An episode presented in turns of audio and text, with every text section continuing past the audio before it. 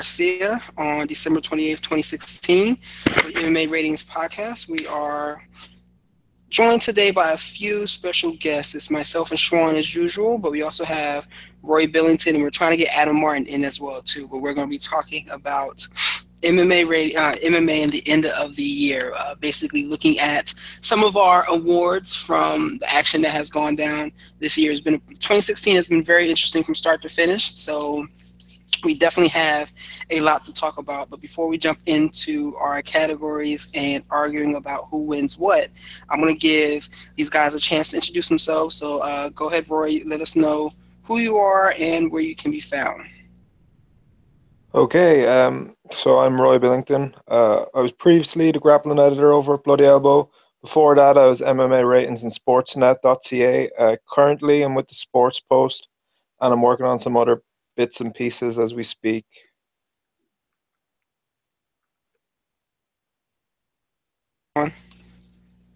Uh, hey guys, my name is Schwan Humes. You always find me on this show every Wednesday or Thursday, depending on the schedule. But I usually write on MMA ratings, and you can find me on Twitter, live tweeting events, or just answering random questions about fighters or camp. Um, unlike a lot of the guys here, I kind of do a lot of a lot of the work I do is like consultation and strategy type scouting work for fighters, amateur boxers, amateur MMA fighters, pro MMA fighters. So I don't get as much content out as I'd like to, but I'm I'm I'm trying to get out as much as I can to kind of immerse myself in it and give it a shot. And as usual, you know, my name is Raphael. You can always find my work on MMA ratings and you can find me on Fansided and um, where else? Bloody Elbow as well. Also, I talk about football a lot, football and basketball. So be sure to check out all of my work there. You can definitely crap find me on Instagram and Twitter too as well. So always talking about sports majority throughout the day. And also, one other individual that will be joining us today is Michael Ford. He is the head the, the, the mind behind the madness over um, at MMA ratings, and he is the guy who keeps us all in check. And he'll probably be joining us about 9:30, but he'll be here to give us some of his thoughts on who are some of the greatest in the sport as well. So let's see if I can get Adam in today. Give me one second, guys. So, um,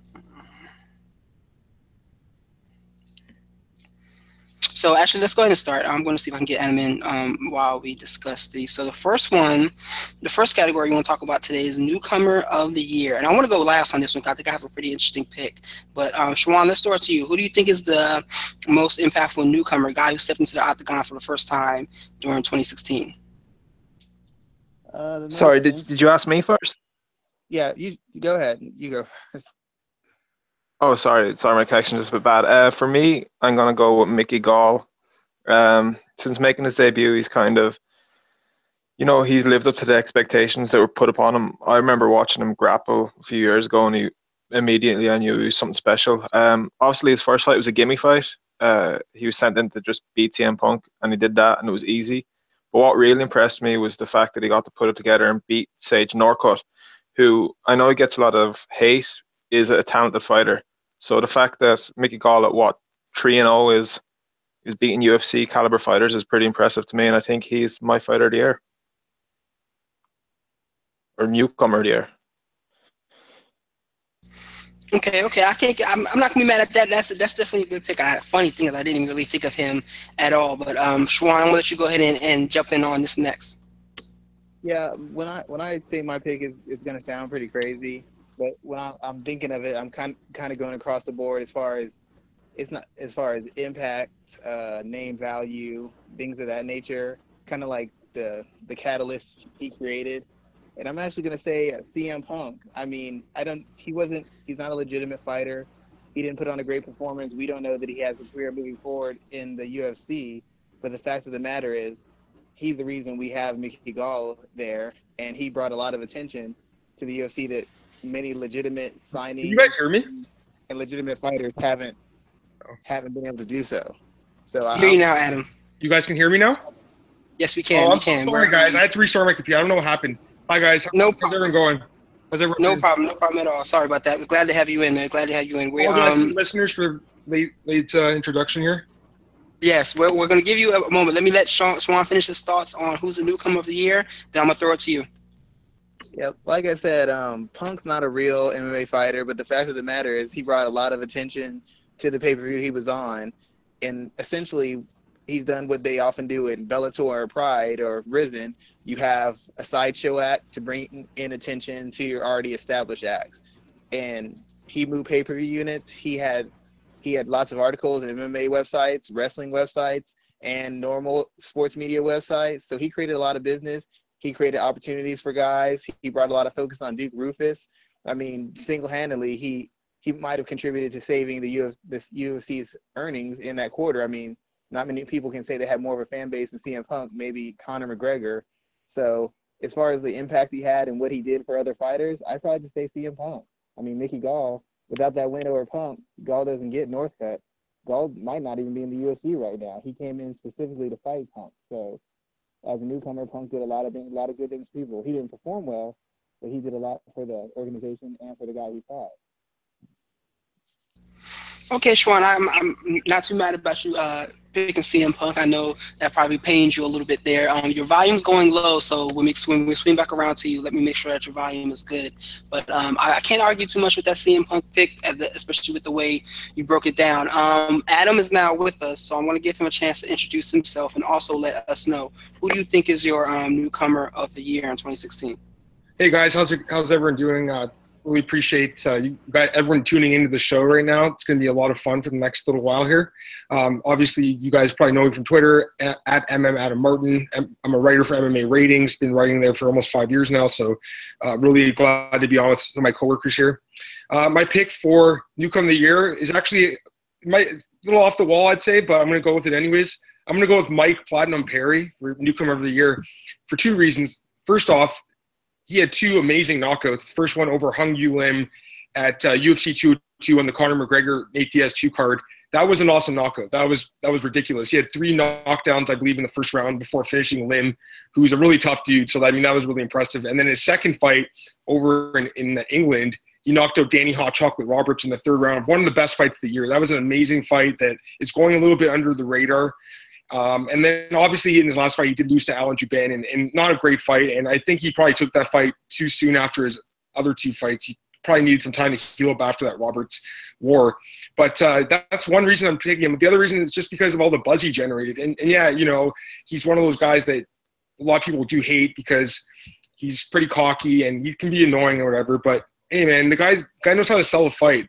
And he's only 25 years old. I know he didn't look good in his last fight, but I, I actually think he has a lot of potential in the sport. Um, he's got to kind of get away from some of the people he's around, like that Alex Nicholson guy. That guy's kind of a scumbag. I think he beat up his girlfriend and called Hyun Gyu Lim some racist names. So that guy's a scumbag. But I think Mike Perry, if you can get away from that, you know, this is a guy who went to prison. He's turned his life around in a lot of ways, and he's a good fighter, man. So he's my pick for fighter newcomer of the year. That's actually a pretty good pick there, man. Um, Mike Perry kind of rubbed me the wrong way with that whole situation with his corner when they were fighting um, Gyu Lim, like you mentioned. But um, that is a pretty good pick. He's someone that a lot of people have have their um, eyes on with a lot of upside. So um, I'm going to give you guys my pick for newcomer of, of, the year. And this guy actually went one and one, but um, I, I, think Lando Vannata actually opened up a lot of eyes for what he did um, in UFC this year. He stepped in on short notice. I can't remember how much notice he had when he fought Tony Ferguson, but he put on a show in that fight there. You know, he almost escaped with a crazy upset in that first round when he dropped Ferguson in that fight. But you know, we all saw that he did lose um, in the second round, and then he goes out there and he absolutely destroys um, John Makdessi at UFC 206, and he's and he just actually signed on for his next fight at UFC 209 against um, Dan, uh, is it Daniel uh, tomorrow or something like that. I can't remember the guy's name fully off the top of my head. But, um, Lando is, is who I'm picking as newcomer of the year. I think he's going to have a big 2017, and probably by the, he's only 24 years old, so maybe by the end of next year, 2018, we could be talking about this guy doing a lot of um, big things in the lightweight division. So um, let's see what's next. Let's we're going to kind of be, be bouncing around a little bit here because I want to I definitely want to save fighter of the year and fight of the year as the last two categories that we go over. I think that those are going to be the um, the most important two that we talk about. So the next one here, I, like let's let's look at. It's not on our list, but um, I just want to go ahead and throw it out there. Um, comeback fighter of the year, someone who was maybe out of the conversation of some of someone worth watching this year, but um, he's kind of he's really had he or she has had a turnaround year and done some great things in 2016. Uh, so for this one, since this is a category we didn't have on the list, I'm going to go ahead and go first and give everyone a chance to, to think about it. But I think Michael Bisping deserves some consideration here because he finally got that middleweight, finally got that UFC title, not just the middleweight title, but that UFC title that has been long outside of his grasp. He finally got it out the way. I personally thought he was going to retire without ever becoming champion, but not only did he win a belt, he won it on short notice, and he put Luke Rockhold out in one round after Luke dominated him when they fought. I think it was a couple years ago. So I um, don't think he's going to hold the title so, for so long. I think Yoel Romero is going to give him a lot of trouble. But it's good to see him overcome the eye injuries, the multiple issues with fighting guys who have um, who have who have been popped for steroids. Just to see a lot of the things that he's been through in his career finally come to fruition, and now he's finally at the at the top of the sport. I don't know how long he's going to be there, but he's there at, at a time when he could walk away and, and say that his career is complete. So point. next up, Rory, I'm going to go ahead and throw it to you next, man. Who do you think is our comeback fighter of 2016? I think the greatest comeback athlete of all time is Dominick Cruz. Uh, January, he came back. He bet TJ Dillashaw, uh, who's arguably the second best bantamweight of all time.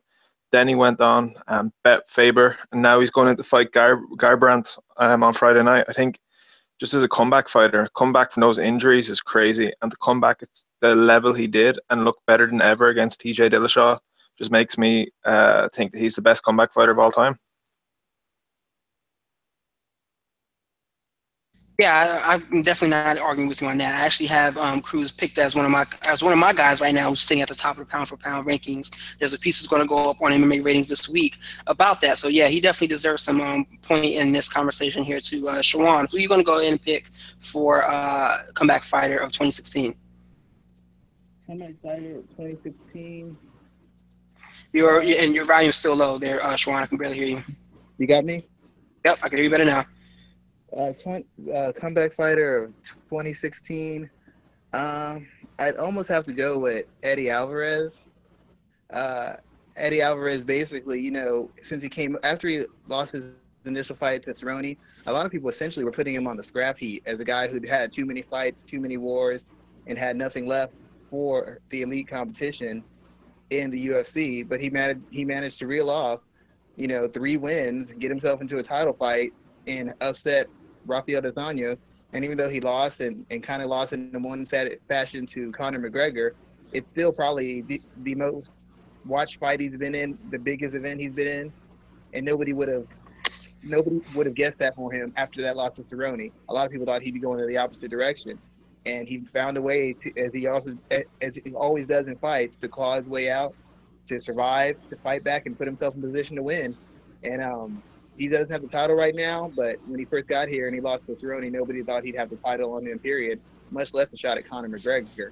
And like I said, he didn't win the fight, but you know he showed some aspects of himself, showed his personality, got kind of more of a name among among the media, among other sports fans, and um, he kind of you know he kind of made a point to establish himself to the fans the current fans now. A lot of guys who watch MMA now don't know who Eddie Alvarez is. They don't know about Pride and Dream and all those other things. All they know is right here, right now. And he managed to make himself a valuable and noticeable commodity for the UFC after an extended extended extended career in MMA. So I'd probably say Eddie Alvarez. It didn't end the way he wanted it, but as far as what he accomplished and what he got done, it's, it's hard for me to argue against it. Yeah, it's hard for me to argue with you too as well because when I looked at Eddie, I didn't think his UFC run was going to go well at all. Especially if you look at the way it started. So to see him get the title and even in and as disastrous as that fight against Conor McGregor went, um, he has had a pretty interesting 2016. I know he took that loss very hard, and um, it'll be interesting to see what's next for him. But um, the, the, way the 2016 ended may not have been great, but the rest of it was a very strong year for the former um, Bellator champ. Is it, and he is the only guy that actually has held UFC and Bellator gold, I believe. Correct? He's he's the only one. Yep. Yeah, he's the only one, and that's not even counting the other many organizations he's won tournament titles or other just actual, actual legitimate organizational titles in. I mean, he's like that. The UFC title essentially makes him an all-time great. Yeah. At light, at lightweight and in MMA history. That's that's definitely a, a, good point there. That's definitely, and it's not like not that other guys haven't tried. So that's definitely a um, great point. So I'm gonna throw it to you, Adam. Who do you have as your comeback fighter of 2016? this is a tough one because I have a I have like four guys Wikipedia's I'm looking at right now that I could pick here, man. Actually, five guys. It's tough. It just depends what where you're, like your, def, your de- definition of comeback. Um, for example, like Tim Means, right? Like he was suspended by USADA for using a tainted supplement. He got cleared by USADA. They tested the supplement independently. They found that there was uh, some legal. I can't remember what the drug Ostarine or something. Can't remember exactly what it was, but you know, he he was out of the sport for a little while. He was working a minimum wage job, came back, got two straight TKO wins. So you know, he's definitely a guy you could you could think about putting there. But I also look. I'm also looking at a guy like Jim Miller. You know, Jim Miller had lost three of four fights, and even earlier this year, he lost to Diego Sanchez. Okay, that was earlier this year, and then all of a sudden, he goes and knocks out Takanori Gomi. Then he beats Joe Lauzon in a fight of the night, and then he beats Thiago Alves, who's a really big lightweight who missed weight actually for that fight. So all of a sudden he's won three fights in a row. Now he's fighting Dustin Poirier, opening the main card of UFC 208 in Brooklyn, which is close to New Jersey, where he's from. So I think he's a pick you could you could look at. Another guy, another guy's Eddie Wineland. Eddie Wineland had broke his jaw against Johnny Eduardo a couple years ago, and everyone thought he was completely shot, completely done. He came back against Brian Caraway last summer, lost lost a striking battle against Brian Caraway took another year off, and all of a sudden he's got two straight knockout wins over Frankie Saenz and Takeya Mizugaki. So he's another guy I'm looking at. And then finally, um, I know I listed a bunch of guys, but I think there's, I, you know, comeback fighter of the year. It's one of the words that really impresses me because this is a tough sport, man. When you lose fights, especially when you get knocked out and break your jaw, it's really tough to come back. And two guys that got knocked out last year, Gegard Mousasi and Donald Cerrone. Gegard Mousasi got flattened by Uriah Hall. Huge upset last year. A lot of people thought he was done. A lot of people thought his chin was shot. And same with Donald Cerrone. He got knocked out by RDA last last December. And all of a sudden, both guys have won four fights in a row, knocking everyone out. So I mean, you look you could look at those guys as well. But uh, yeah, I mean, there's a lot of choices. I, I don't think you can go wrong. I think you guys made some amazing choices too. I think Bisping was a really good choice. So yeah, I just want to give some some love to these guys because man, like I said, it's a tough sport. When you get knocked out and people are down on you, it's tough to come back. And some of these guys that are in their late 30s, it's really impressive with what they've been doing. No, it definitely is, especially and, and to be honest with you, I completely forgot about Jim Miller. You know, he was one of those guys that I loved watching earlier. Um, I don't want to say earlier in the sport, like he's totally over the hill, but he's someone I definitely loved watching. Being that I got my start in New Jersey as well. Eddie Wineland too. You know, I remember in that fight when he was the first bantamweight, the first guy from WEC to step over, and when he fought Uriah Faber back in, uh, I think it was 2011, right? So. Yeah, so like a lot of those guys you mentioned, that it's good to see them coming back around at this point in time. And yeah, comeback fighter is tough. And then MMA, as you mentioned, you know, one loss can send you tumbling down the rating or, or the rate. Like look at Johnny Hendricks, for example. You know, he's struggled ever since he's gotten so close to winning the title. So yeah, the coming back comeback of the year is definitely a tough category to pick, and those are all some good selections there. Uh, let's see what's next. So let's talk about the upset of the year. Um, Adam, I'm going to start with you on this one, but tell us what is one fight that you saw that we all witnessed go one direction that no one ever thought we would see happen? Um, is that a separate one from upset of the year, or is that uh, the same same thing? Um, upset of the year, like let's just leave it at at that.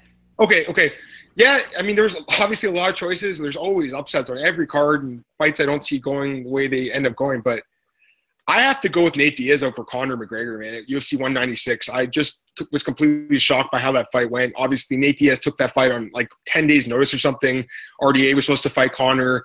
Conor agreed to go up at 170, and Conor was a huge betting favorite to win that fight. I thought he was going to knock Nate Diaz out. He was looking really good in that first round. Then we all saw what happened. He gassed out badly. Nate Diaz has amazing cardio, obviously training with his brother. They're triathletes came back in the second round, wobbled Conor on the feet with his boxing, and then took him to the ground, choked him out. I mean, that was one of the one of the biggest upsets in the history of MMA, if you ask me. I know it wasn't for a title at the time, but that was a huge upset in my mind. So that was crazy, man. And also on that same card, I gotta say, obviously, Miesha Tate against Holly Holm, fifth round submission, because Holly Holm was winning that fight. She was to win that fight and defend her title right after beating Ronda Rousey, knocking Ronda out, and Miesha came back and won that fight in the fifth round with with a hail mary submission. So I, I, I, to me, it's kind of a tie. I guess I'd lean towards Conor, uh, Nate Diaz, I should say, over Conor. But both amazing comebacks, both amazing submissions. That card was sick. So those are my picks.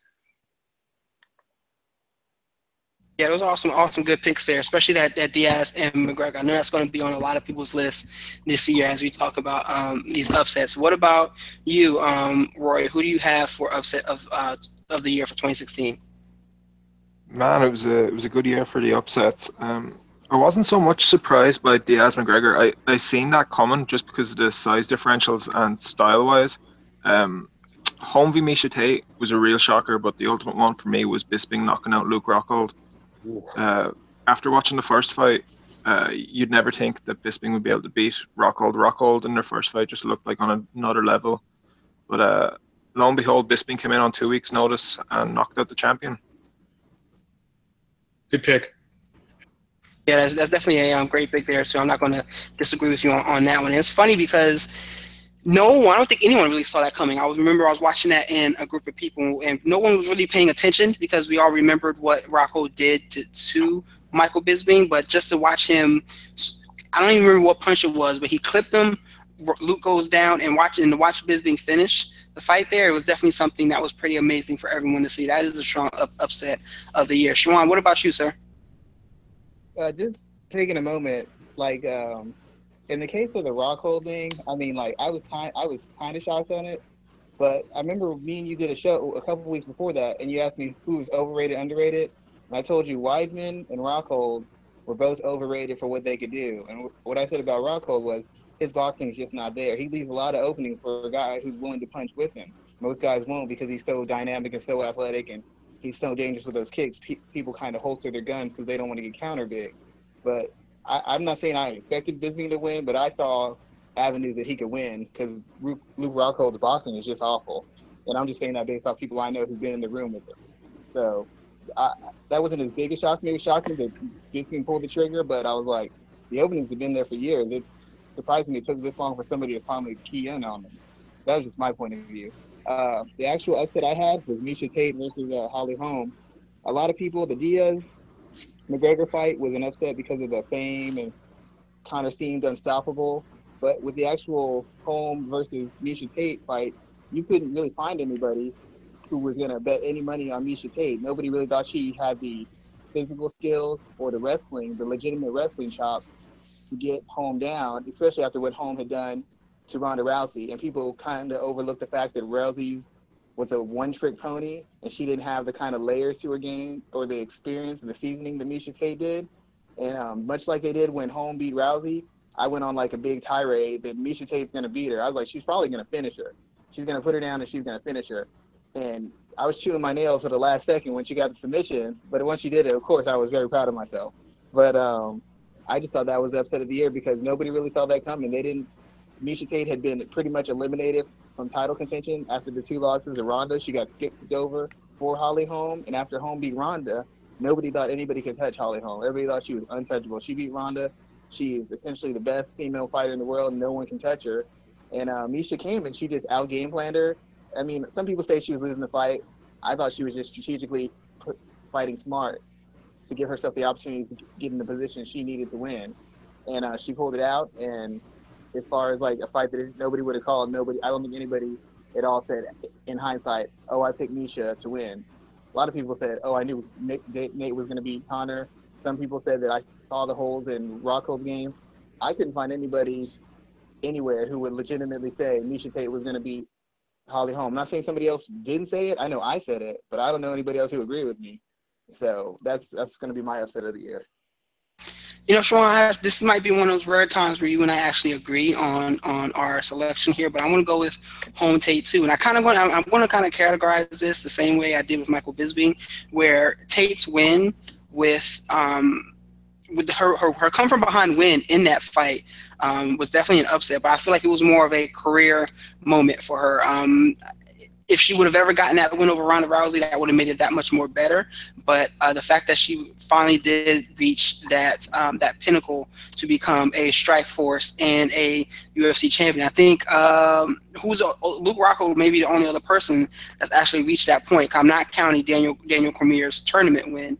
So I think they may be the only two individuals that have held belts in Strikeforce and the UFC. Correct me if I'm wrong, but um, that is definitely a great upset win for her. It's kind of, and I'm glad the way she walked away from the sport on her own terms as well. But to see her finally get that title, um, and it was unfortunate the way she dropped it to Amanda Nunes, but that win for her over Holly Holm in those last final moments was a, was a huge upset that everyone got to witness one last thing I, I wanted to say. I thought her win was like a win for women's MMA. I know Ronda did a lot for women's MMA, but Miesha had been almost like a pioneer. She'd been around when all the original girls had been there, and she had competed over an extended period of time and kind of talk, talked about the benefits of women's MMA and been kind of a proponent in the face of women's MMA, like the actual I talk about MMA and I boost up other fighters kind of face of MMA. And for her to win it, it was like a win showing, you know, closing the gap from the pioneers to the current crop. And while she wasn't able to compete with the current crop past a certain point, like her win kind of legitimizes the people who are no longer in MMA, the Julie Kedzie, the the Shayna Baszlers, people like that who no longer are in the top ranking. You know, that kind of legitimizes what they contributed because they're the kind, they're the people who helped develop Miesha Tate and gave her the experience, and the girls she faces coming up, the girls she worked with facing, she worked with coming up. And that kind of legitimizes that. Yeah, I can definitely agree with you on that. I've always thought of Miesha as kind of a pioneer that doesn't get the full respect. Um, not necessarily full respect, but doesn't get the same light that that most that she should when it comes to the women's uh, division. But she's definitely someone like without her, there's a good chance that there may not be a Ronda Rousey or even women fighting in the UFC at this point in time. So yeah, she definitely does deserve the respect that hasn't quite always been there for her throughout her career to this point. So let's go ahead and keep moving. Um, I want to pick up on another um, category. I want to. This is the same category as well, but let's think of 2016 and, and what is your news story of the year? I want to go ahead and start first, um, and I just want to kind of throw it out there that I believe that the probably the most important story that's going to come out of 2016 after, after we look back is um, is the effort that the fighters and this is kind of a, a, a, amalgamation of a couple of different stories but the efforts of the fighters being so outspoken against the ufc like we're beyond that point where everyone on the roster is a company man. And this this has kind of changed rather quickly in a, in a sense. Like you would guys such as Randy Couture when he walked away from the UFC the first time, and even Dan Henderson, you saw them do it, and it was never really talked about. But now you have guys like Al Iaquinta, um, all the way up to men such as um, Rory MacDonald, Benson Henderson, guys who are willing to test their worth in free agency and who are very vocal about wanting more of the pie. Everyone saw that that US that the UFC sold for four billion dollars, and they're like, "Well, where's my cut?" And I'm not mad at them for asking that. Is, is I'm definitely glad to see that these fighters are finally acting more like professional athletes rather than just cage fighters. And I think that when we look back at 2016, um, the way fighters are becoming more outspoken and the pushback against the UFC and fighter value is going to be like the biggest the biggest story with the most impact down the line. Uh, what about you, Adam? What do you think? That's a good pick, man. I, I, definitely agree with that. I'm curious to see how 2017 is going to go as far as as far as like unions and associations and whatnot are, are concerned. Um, my pick for story of the year is USADA and drug test failures, man. That's that's my story of the year.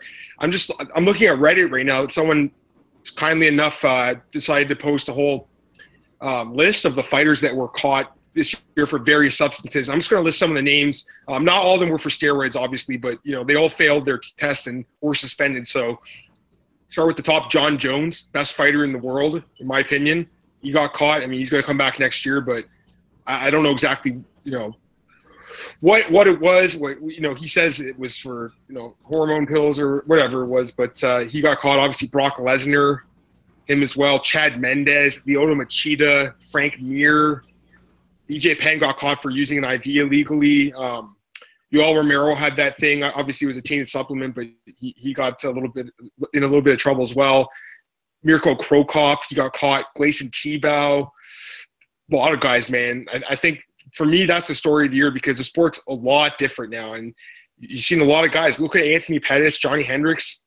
Obviously, I have no proof these guys were using PEDs, but you look at ever since USADA's come in, how these guys perform and how they've looked physically, very different. So I'm, I'm really curious to see how the sport's going to look in the coming years. But you can already tell, man, there are a lot of these guys that were juicing, you know, have been caught, and and, and guys that were clean for years, like Michael Bisping and Gegard Mousasi, are, are finally overcoming those obstacles, and they're not fighting guys that are juiced up and look like the the the the, the Hulk. So that's my story of the year.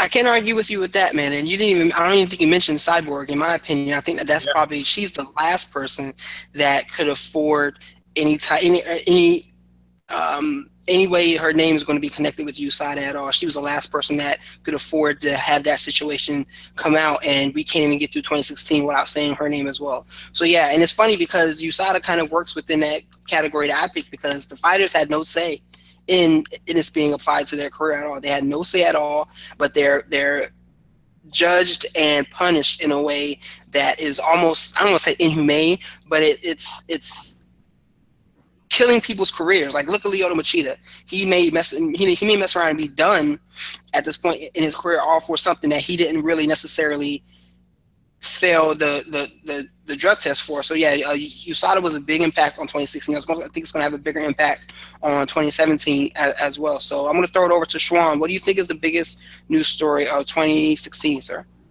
I'm going to kind of riff off of what you did. It, it's going to be the money. At one point, it's going to be, it's basically going to be the money for the fighters and for the promoter. Years ago, the, the thing every MMA fan and every and Dana White used to always get on is we're not like boxing. We have these guys with these degrees. They can go make livings. We're never going to have interim belts. We're not going to be skipping over guys. We're going to give fans the fights they want. We're going to make sure the best people have the opportunities. We're going to follow the rankings. We're not just going to switch things around. And the whole aspect of MMA, and everybody keeps saying it's a sport. I call it more of a sports entertainment is because it's finally just becoming common accepted knowledge for everybody to go where the money is. The organization will skip the properly ranked fighter to go where the money is. They'll make up an interim championship to go where the money is. The fighters are no longer just happy to be in the Super Bowl of the of the MMA world. They want to get paid. They're not trying to fight the best ranked. They don't want to fight the number one ranked guy in their division. They want to fight a Nick Diaz who's on a four fight losing streak. They want to fight Nate Diaz at 170. They want to call out Conor McGregor when he just gets to a weight class because they know that's how they get paid. And for the first time in the history of MMA, people are being upfront and honest about what drives the sport. It's not that these guys are very tough, but the fact is they're professional athletes. They're not soldiers, they're not warriors. They're professional athletes who want to make money and want to expand their brand and want to have something for themselves in their career moving forward. And so many fighters and organ or and heads of organizations have lied about that for years. We just want the best fighter. You don't want the best fighter. You want the best money maker. You want the best fight if it's going to make you the most money. You want the rankings account if it's going to benefit your bottom line. And if you're a fighter, so many fighters have lied, I'll fight anyone anywhere. But now that we have people dropping out because of drugs or getting injured, you notice all the guys who say I'll just fight anytime anywhere, they're not choosing to fight anytime anywhere. They're picking their shots and only a few fighters have been honest about that over their career. Georges St. Pierre was honest about it. King Mo Lawal was honest. Tyron Woodley is very honest. Conor McGregor is very honest. Everybody else is anytime, anywhere. It doesn't matter. I do this for free. Well, there's a, a fight on two weeks' notice. Carla Esparza, you say you're in a rough spot, but you you don't want to take a number one contender fight. You know, we have Kelvin Gastelum at middleweight calling out Vitor Belfort. How many fights has he lost in a row? It's money grab. I need a name fighter who's going to get my sponsors to kick in and get me more attention and help my brand. And I'm just glad that everybody's finally being honest about it. We can stop hiding behind the pretense of we're doing a totally clean, legitimate sport, and we can stop with the pretense of we're all warriors, we're all soldiers. I'd give my life in there because it's not true. A soldier just has to do what they have to do, regardless of what they're getting paid. These guys are picking and choosing their spots, and I'm just glad the curtain's been pulled back and finally people are seeing it because I've been saying it for I've been saying it for a while, and everybody kept calling me a liar. And I'm like, I'm in gyms. I talk to these guys. This is a business, and now everybody's being honest about how much of a business it is. It's interesting that you say that because if you and it's weird because I don't think that the fans. I, I think this is something that happens. This transcends sports as a conversation because whenever you begin talking about money and the amount of money that athletes are getting paid, fans tend to turn their back on the athletes. They never turn their back on the owners or the presidents or the individuals who are making billions off of these athletes making millions, but they think of that in I don't know why, but that always occurs that the fans tend to turn on the athletes. When it comes to mixed martial arts, it's almost it's it's weird to see how fans react when fighters do call out a Diaz brother because they want a, a bigger payday. Like when Tyron Woodley called out um, Nick Diaz and GSP, the backlash was ridiculous. But here it is: this man is working to get the most amount of money he can for his family, and that's because these guys' careers don't last as long as they think that they should so I told I'm totally with you on that. When you, we look back, and we, I'm definitely looking forward to someone finally figuring out how much these athletes are making, um, because I don't think that we've seen those numbers broken down correctly. We've seen some stuff, bits and pieces here and there, but I think that that's going to be something that we see in um, 2017 as well, because fighter pay is going not going to go away, and it's only going to become a bigger, bigger part of the conversation as guys demand more and more. I just thought it was funny. Everybody used to crack on Floyd Mayweather because they're like, he's all about the money. He's just about getting paid and now all these fighters are skipping fights and holding out a fight so they can get money and they can get paid. They wish they could be Floyd. Like someone's trying to be him right now. So like Conor's, that's who Conor's kind of trying to mimic right now, in my opinion. And and right now we do need someone that can bring in that same type of money. There's a reason why Floyd Mayweather's probably been the highest paid athlete year upon year for I want to say the, the better part of this decade. So I mean he's got to be doing something right. Um, Roy, let's talk about you, man. What do you think is the biggest story from 2016? Uh, there's a few, and they all make me angry. Um, first, uh, the fighters getting paid what they deserve. I think fighters should get paid what they deserve, but I think it makes a joke out of the sport when fighters refuse to fight number one contenders and pick money fights. For example, Conor McGregor, champion of the world, if he doesn't fight Khabib Nurmagomedov or Tony Ferguson next, it's a joke. It's uh, it's making a joke out of sport. The reason we watch martial arts is to see who's the best martial arts in the world, not who can make the most money. If I wanted to watch who can make the most money, I'd put on Forbes. I'm just against that shit. It's, it's just pointless. Um, you, you see, in every other sport, the best face the best. It's only combat sports where they can get around that. In football, the best teams play each other. In basketball, the best teams play each other. You know, they don't just pick the big money matches. It's the it's the big money uh, it's it's done on merit, not on um, earning power. Um, and next up on my hit list is USADA. I also think USADA pretty much a ruin in the sport. Um, so MMA has been built on uh, on on PEDs. First off, every fighter um, on the it, pretty much every fighter in UFC Hall of Fame has used. Like I think it's undisputable. We got um, Mark Coleman, Forrest Griffin, Randy Couture, um, Royce Gracie. If you just look through the UFC Hall of Fame and check how many people have tested positive, it's ridiculous. And the idea that USADA will stop people from using is wrong. People still use. I know of UFC fighters who have used since USADA and not been caught. Um, then you got guys like Josh Barnett, who was just caught this week. He's cheated four times. He's been caught four times. So are you willing to tell me that the rest of the times he was tested by USADA, he wasn't on something? Or did he just get around the USADA protocol um, people are still able to cheat. They'll always be able to cheat. What happens now is the people with money and the people with teams around them can still cheat. Um, when you have UFC fighters with doctors living with them, you got to ask questions. Why are doctors living with UFC fighters? You know that's going on. Uh, people are still doping, and they'll always dope. But USADA is just ruining sport. And even um, so, Machida, he was taking DHEA, which does not work. It does not improve your um, muscle tone or recovery. It just literally doesn't work. He got a two year ban. He admitted it.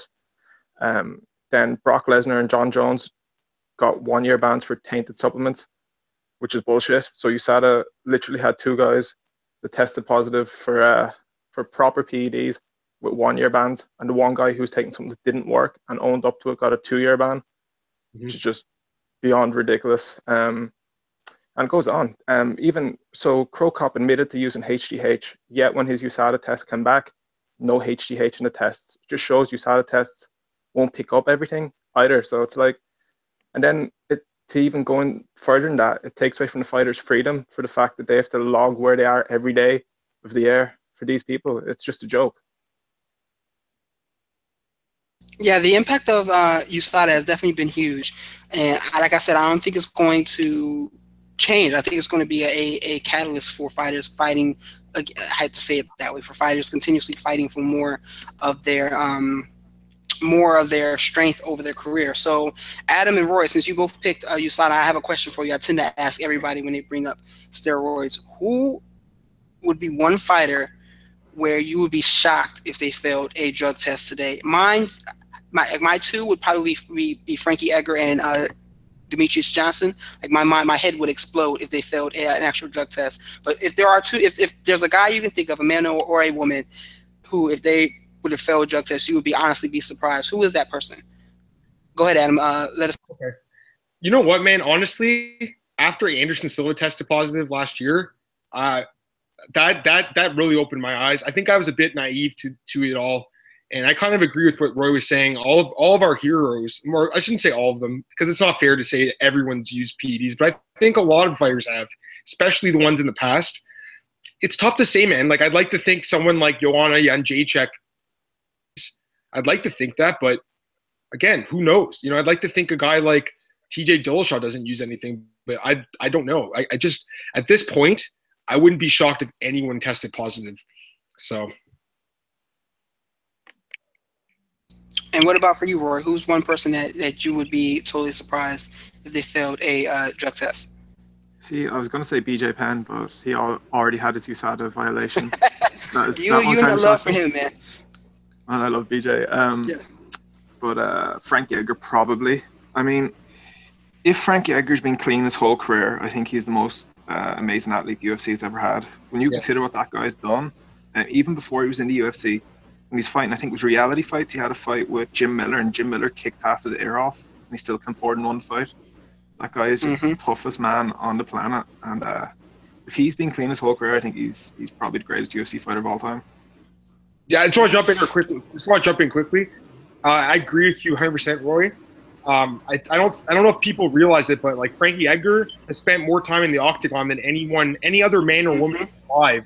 Over six hours he spent in the octagon. And the second on the list is Michael Bisping, almost six hours as well. And that's you know what that's another guy I'd be surprised by because he's so outspoken against it. Um, all these guys he's fought were juicing like Vitor. Um, all these guys were knocking him out on juice. So I, I, guess that would be a guy I'd be surprised by. Actually, next next on the list is BJ Penn. So that's kind of funny. But uh, yeah, no, I, I but like I said, man, I just with all the with all, with all the things they test for too. I mean, like guys are getting caught for using supplements that have this thing that's not even on the label, and then they're like it's their fault for not double checking and stuff. So it's, it's tough to say. I, I, had some input, guys. Uh, first of all, I, was, I was thinking a lot of guys went.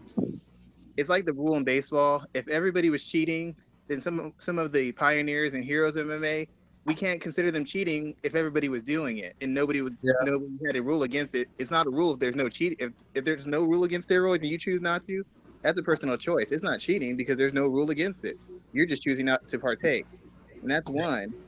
And as far as my person who I'd be shocked if they were taking PEDs, I'd say Anthony Pettis because he's been fighting so awfully, so bad in the past year.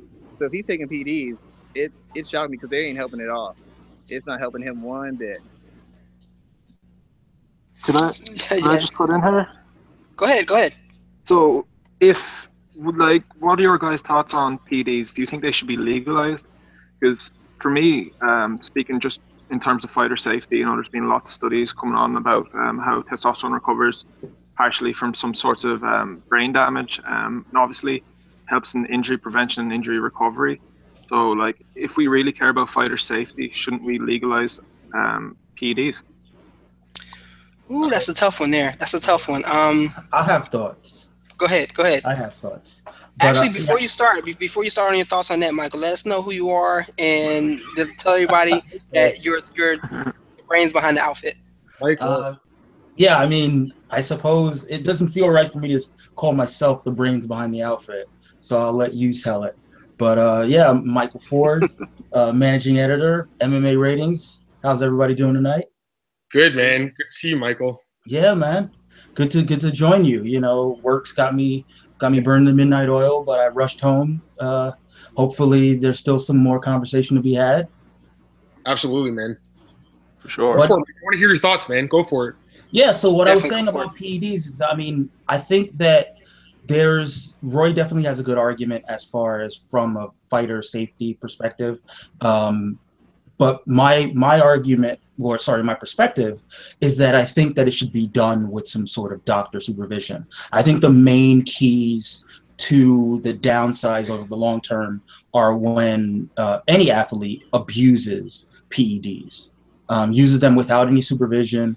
You know, doesn't necessarily use the best products that would give them the enhancements that they're looking for um, because they can't either can't afford it or because they're just not informed about what all the drugs do. I think that making it a free for all opens up the door to abuse every on at every level. But, And I think that if at the highest level it was allowed, I mean, almost what happens now with HGH and TUEs, except maybe a more liberalized process where if you can demonstrate that there's a doctor that's supervising your usage and you're only using it out of competition, then I think that's an environment that would be conducive to um, PEDs being allowed. Absolutely. Um, I completely agree with you. I think like if some fighters on the roster can afford to have stem cell therapy, I think like legalizing certain PEDs that all fighters can afford to use and make them recover quicker makes sense because like so say guys like McGregor who's spending twenty thousand dollars on stem cells that you know a bottom level fighter can't afford. I think that gives him an unfair advantage. You know, similar to what PEDs would for a for a non clean fighter. You know what I mean? So it's like sure. I mean, the idea should... of a level playing field is kind of a fiction. Yeah, that, I agree. There's there's no there's no there's no level playing field. I mean, it's whether it's the PEDs, whether it's even just money to afford supplements, whether it's access to certain coaches or certain resources nobody nobody has it even across the board. I mean they just don't. I mean i don't know any fighter who can really say oh you know this is slanted against i've heard fighters say this is slanted against me. I don't have access to PEDs but i'm like look at who you're getting coached by and, and look at the resources you have as a result of where you live at. That that's an unfair advantage. Oh well anybody can move here. You tell somebody's to move halfway across the country to train with your team you know are you to give him a place to live? Are you to pay his bills that's an unfair advantage you have just based off where you live at. But that's acceptable. Sure. You know? It's, it's, it's, a it's a very um, tough topic. Like I can agree with the idea that if they were managed in a way that was driven by medical professionals, it would be something interesting to see. Like I look back to I look back to athletes of the past, especially when you look at professional wrestling and you look at the impact that drugs as a whole had on a lot of those guys. Um, and I know it's uh, it's a different. People don't like talking about it in the, in the same vein, but if you look at a lot of the guys who died during, you know, before they reached their 40s, 45, 46, 47, you see a string of men who were um, PED abusers, and that, right, that's but, a serious but another another issue that affected professional wrestlers, you know, I actually know a few people that have worked in that industry, is the abuse of painkillers you know, in a, in tandem with the PEDs, the painkillers that they had to take and abuse essentially in order to maintain the grueling schedule. I would would imagine that a doctor who was supervising that would recognize these interactions between drugs that maybe a layperson wouldn't be able to recognize and would be able to manage dosage dosages in a way that again, part, another factor with professional wrestlers is they don't make professional athlete money. You know, they're making what we make, you know, if we're doing an odd job on the weekend, uh, at least on the indie level. And a lot of these wrestlers are doing whatever they can do in, in order to get to the big time. And that includes abusing both painkillers and PEDs. So, I mean, I think on the level, I think one of the built-in advantages to MMA is because of the licensing, because of what you have to do in order to stay capable of competing.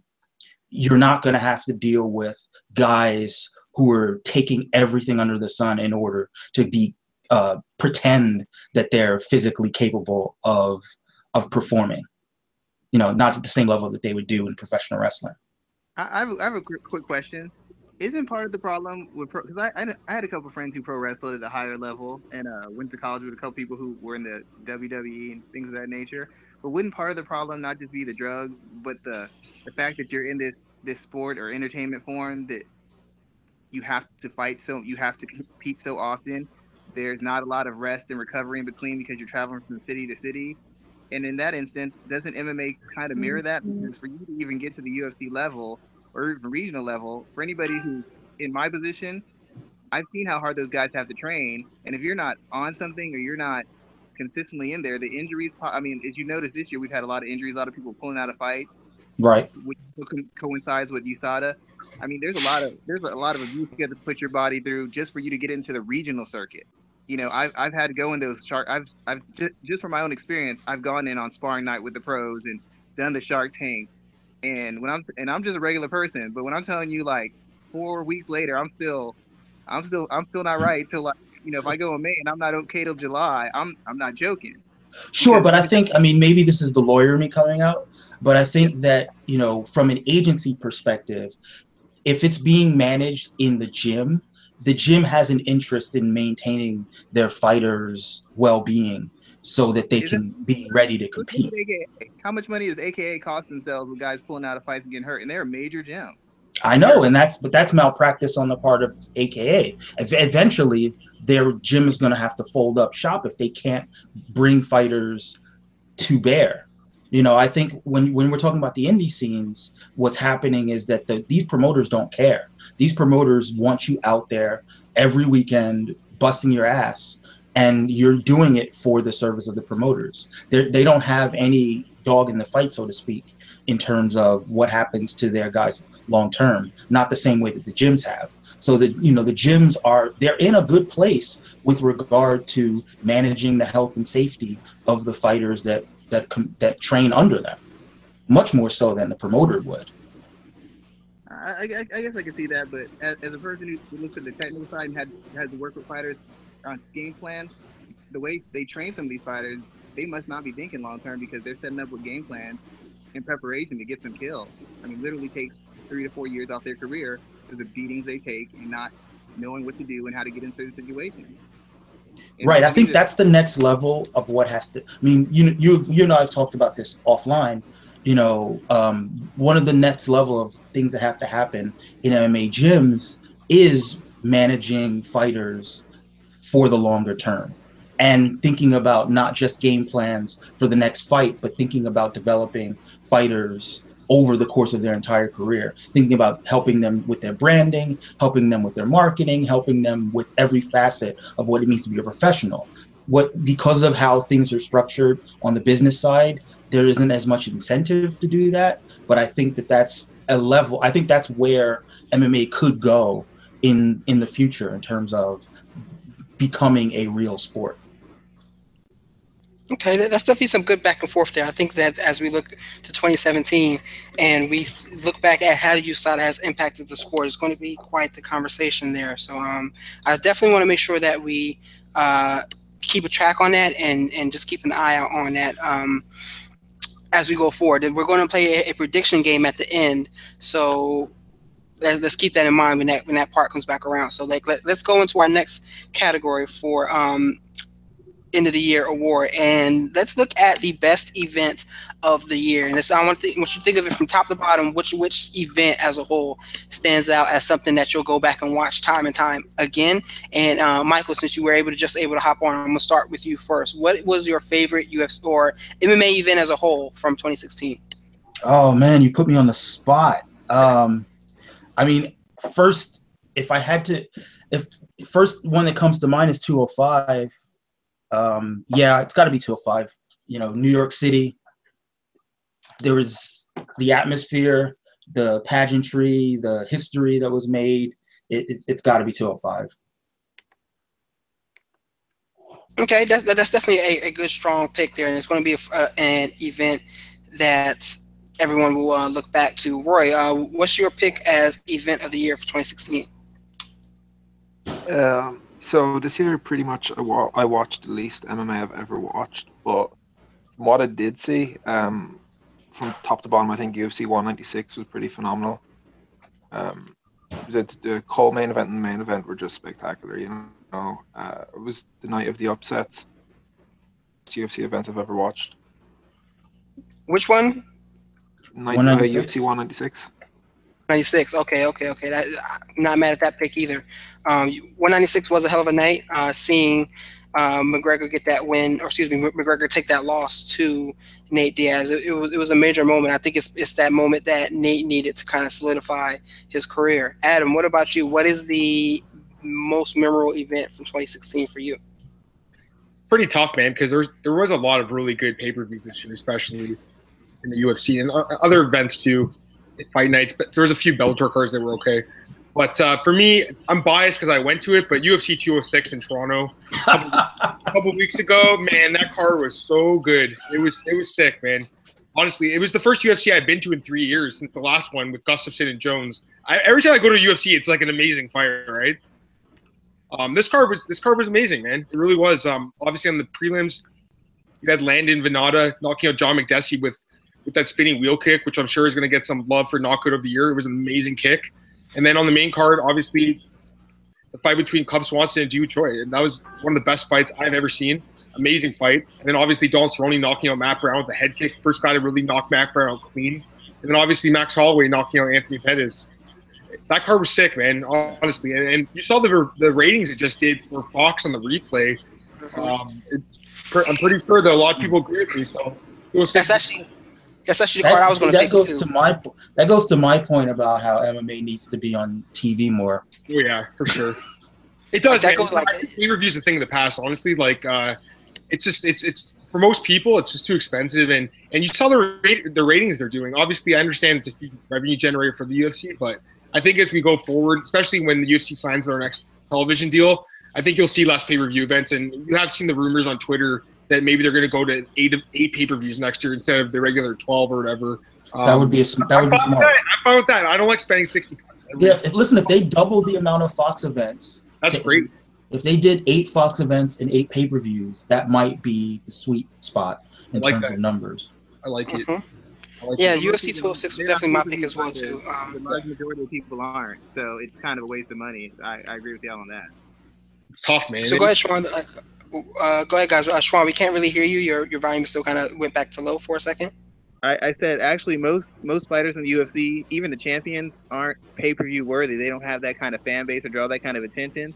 So they keep forcing pay per views, which I think they lose money on because they don't have people who can bring in casual fans. They always get the hardcore. That that means nothing. You have to bring in casual fans to really turn that corner and make the money that you want to make. Get Well, they just that need to have they just need to have Dominick Cruz roast everybody, and uh, that'll that'll hype up all the pay per views. Yeah, like, that's man. Like, Dominick Cruz is something. Dominick Cruz is killing people right now.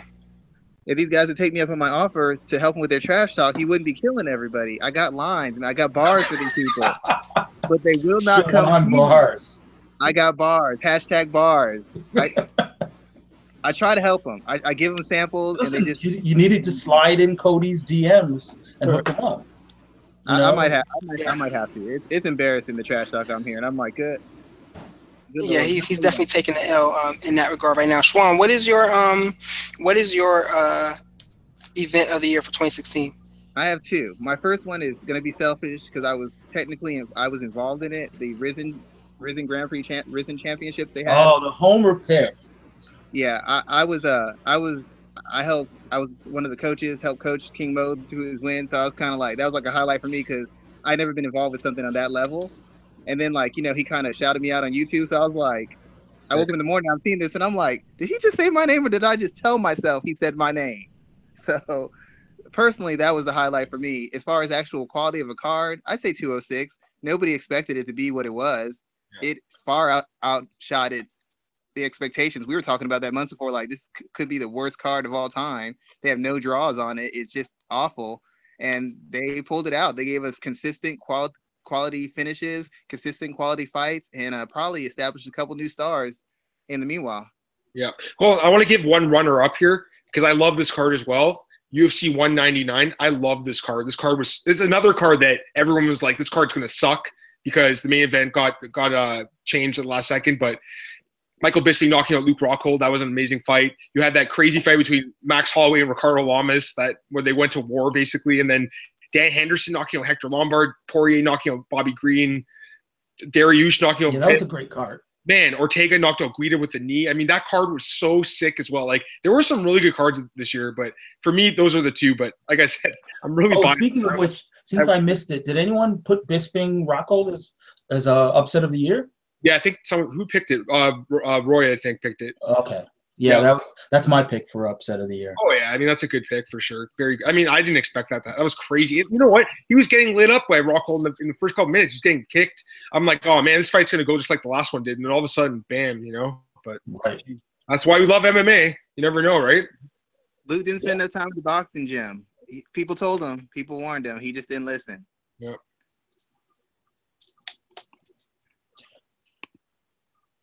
so what else, Ruff? Did we lose Ruff? Maybe. Well, uh, Shawan, pick up the hosting oh, duty. Sorry about that. sorry about that. I was on mute. Oh, okay. I was there talking to time I was on mute. But the uh, the Bisping Rockhold fight that was the UFC 189, right? Right.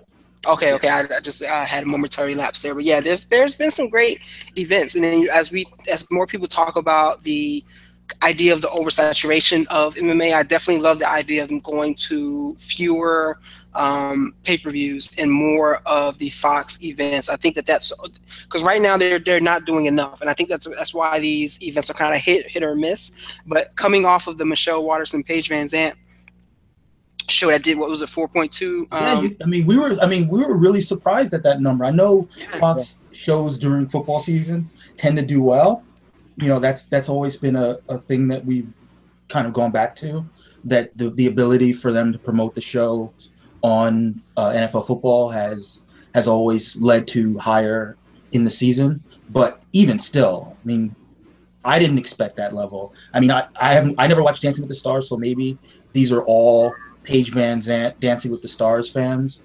But I was I was astounded when I saw the number.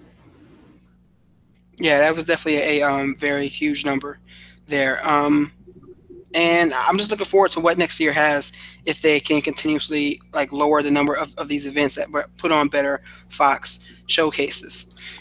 So I want to look at the the next two categories also weren't on that list, but they're two categories that we cannot miss at all. We're going to talk about knockout of the year and, and submission of the year. So um, Shawan, I'm going to throw it to you first to tell me what was your favorite submission from 2016.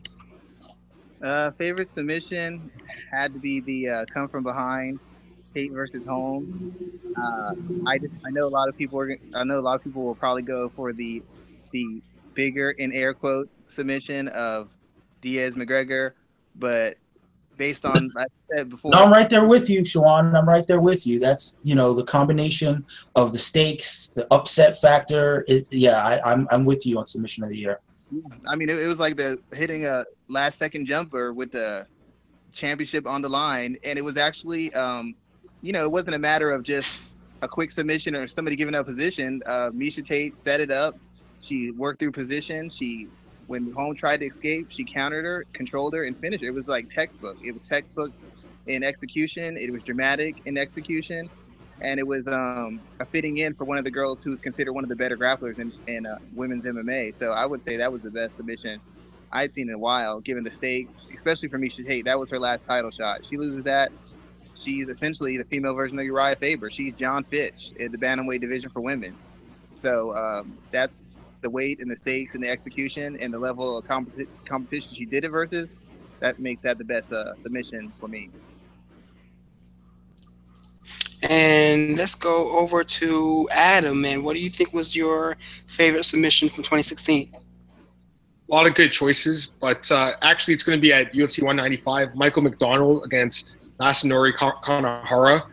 This was this was sick, man, because he was he was uh, really in huge trouble. He was um, deep in arm triangle. Mike, Michael McDonald was, and he used the fence. I, I think it was actually illegal what he did because he used his toes to kind of pry himself uh, against the over the fence and, and take Kanehara's back and, and, tap him out. But man, think about it. He was like inches, centimeters away, getting all Canadian on you guys, centimeters away, getting tapped out. by Conor which would which would have been one of the biggest upsets of the year, And all of a sudden reverses it and gets the submission. Um, that was that was really sick, man. Am I, am I picking knockout as well, or just submission right now? Uh, just, just submission right. right now. Okay, yeah. So that's that would be my pick. I mean, there were some good ones, but yeah, that was wow. That was that was impressive. What about you, Mike? Oh, I, I like I said, it was uh it was uh, Tate Tate over Holm. Okay, okay, okay. And um, let me see, Roy, my friend. I think you're the last one before me. What was your submission of 2016? So I've got two. Uh, for MMA, I'm gonna go for Demian Maia against Carlos Condit. Um, I think like like you guys said, the level of the opponent makes a lot of it, and the fact that Maia just within two minutes uh, had a flawless performance against Condit, took him down, took his back, and choked him out. Like that one was just amazing to me. And uh, for submission grappling, I'm gonna go for Gordon Ryan submitting Keenan Cornelius because I think overall that's the most impressive submission in any sport this year because I don't think Keenan had been submitted at all for like maybe five or six years, and Gordon just like went went straight through him, which was awesome. Yeah, I'm not going to argue with you there. Um, you know, like as since we, definitely look at grappling on a, on more often than some guys do, and that submission of Keenan was a huge, huge moment um, in Gordon Ryan's career, and I think it's going to be. He's had a hell of a 2016. Didn't end great, you know, because he lost a couple weeks ago, but um, he's had a big 2016. And MMA, I'm also going to roll with you with um, Demian Maia as well, what he did to Carlos Condit, because he basically went in there. I think Demian Maia has only taken, what was it, like 12? He's only been hit 12 times, 12, 14 times in his last four fights.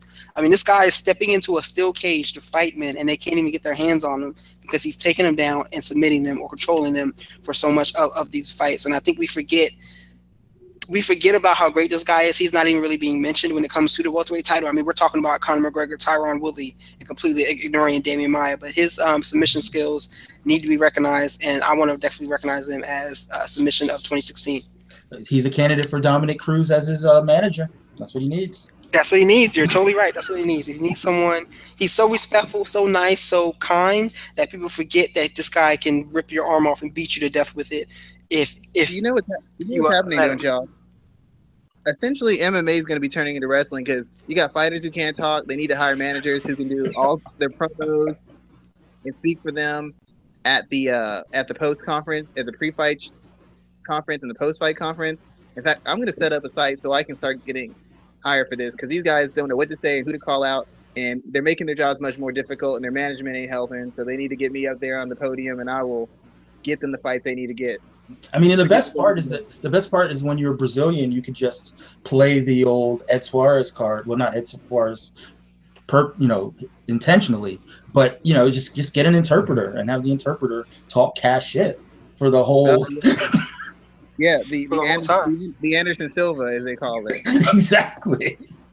Chael Sonnen, he's like he speaks English. He just has him talking on his behalf. He knows what he's saying.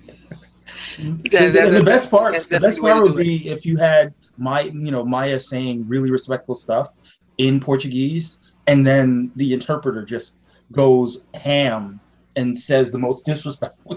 this, this, I mean, he may need to do that. He may need to do that to get his like, shot. Like these fighters, so many times they drop the ball, and I know it. It comes off as corny. Me and me and Rafael had this discussion. I'm a fighter. I'm a classy martial artist. I get it. I get all that. I respect it. I, I, I, my family's full of martial artists. I get it.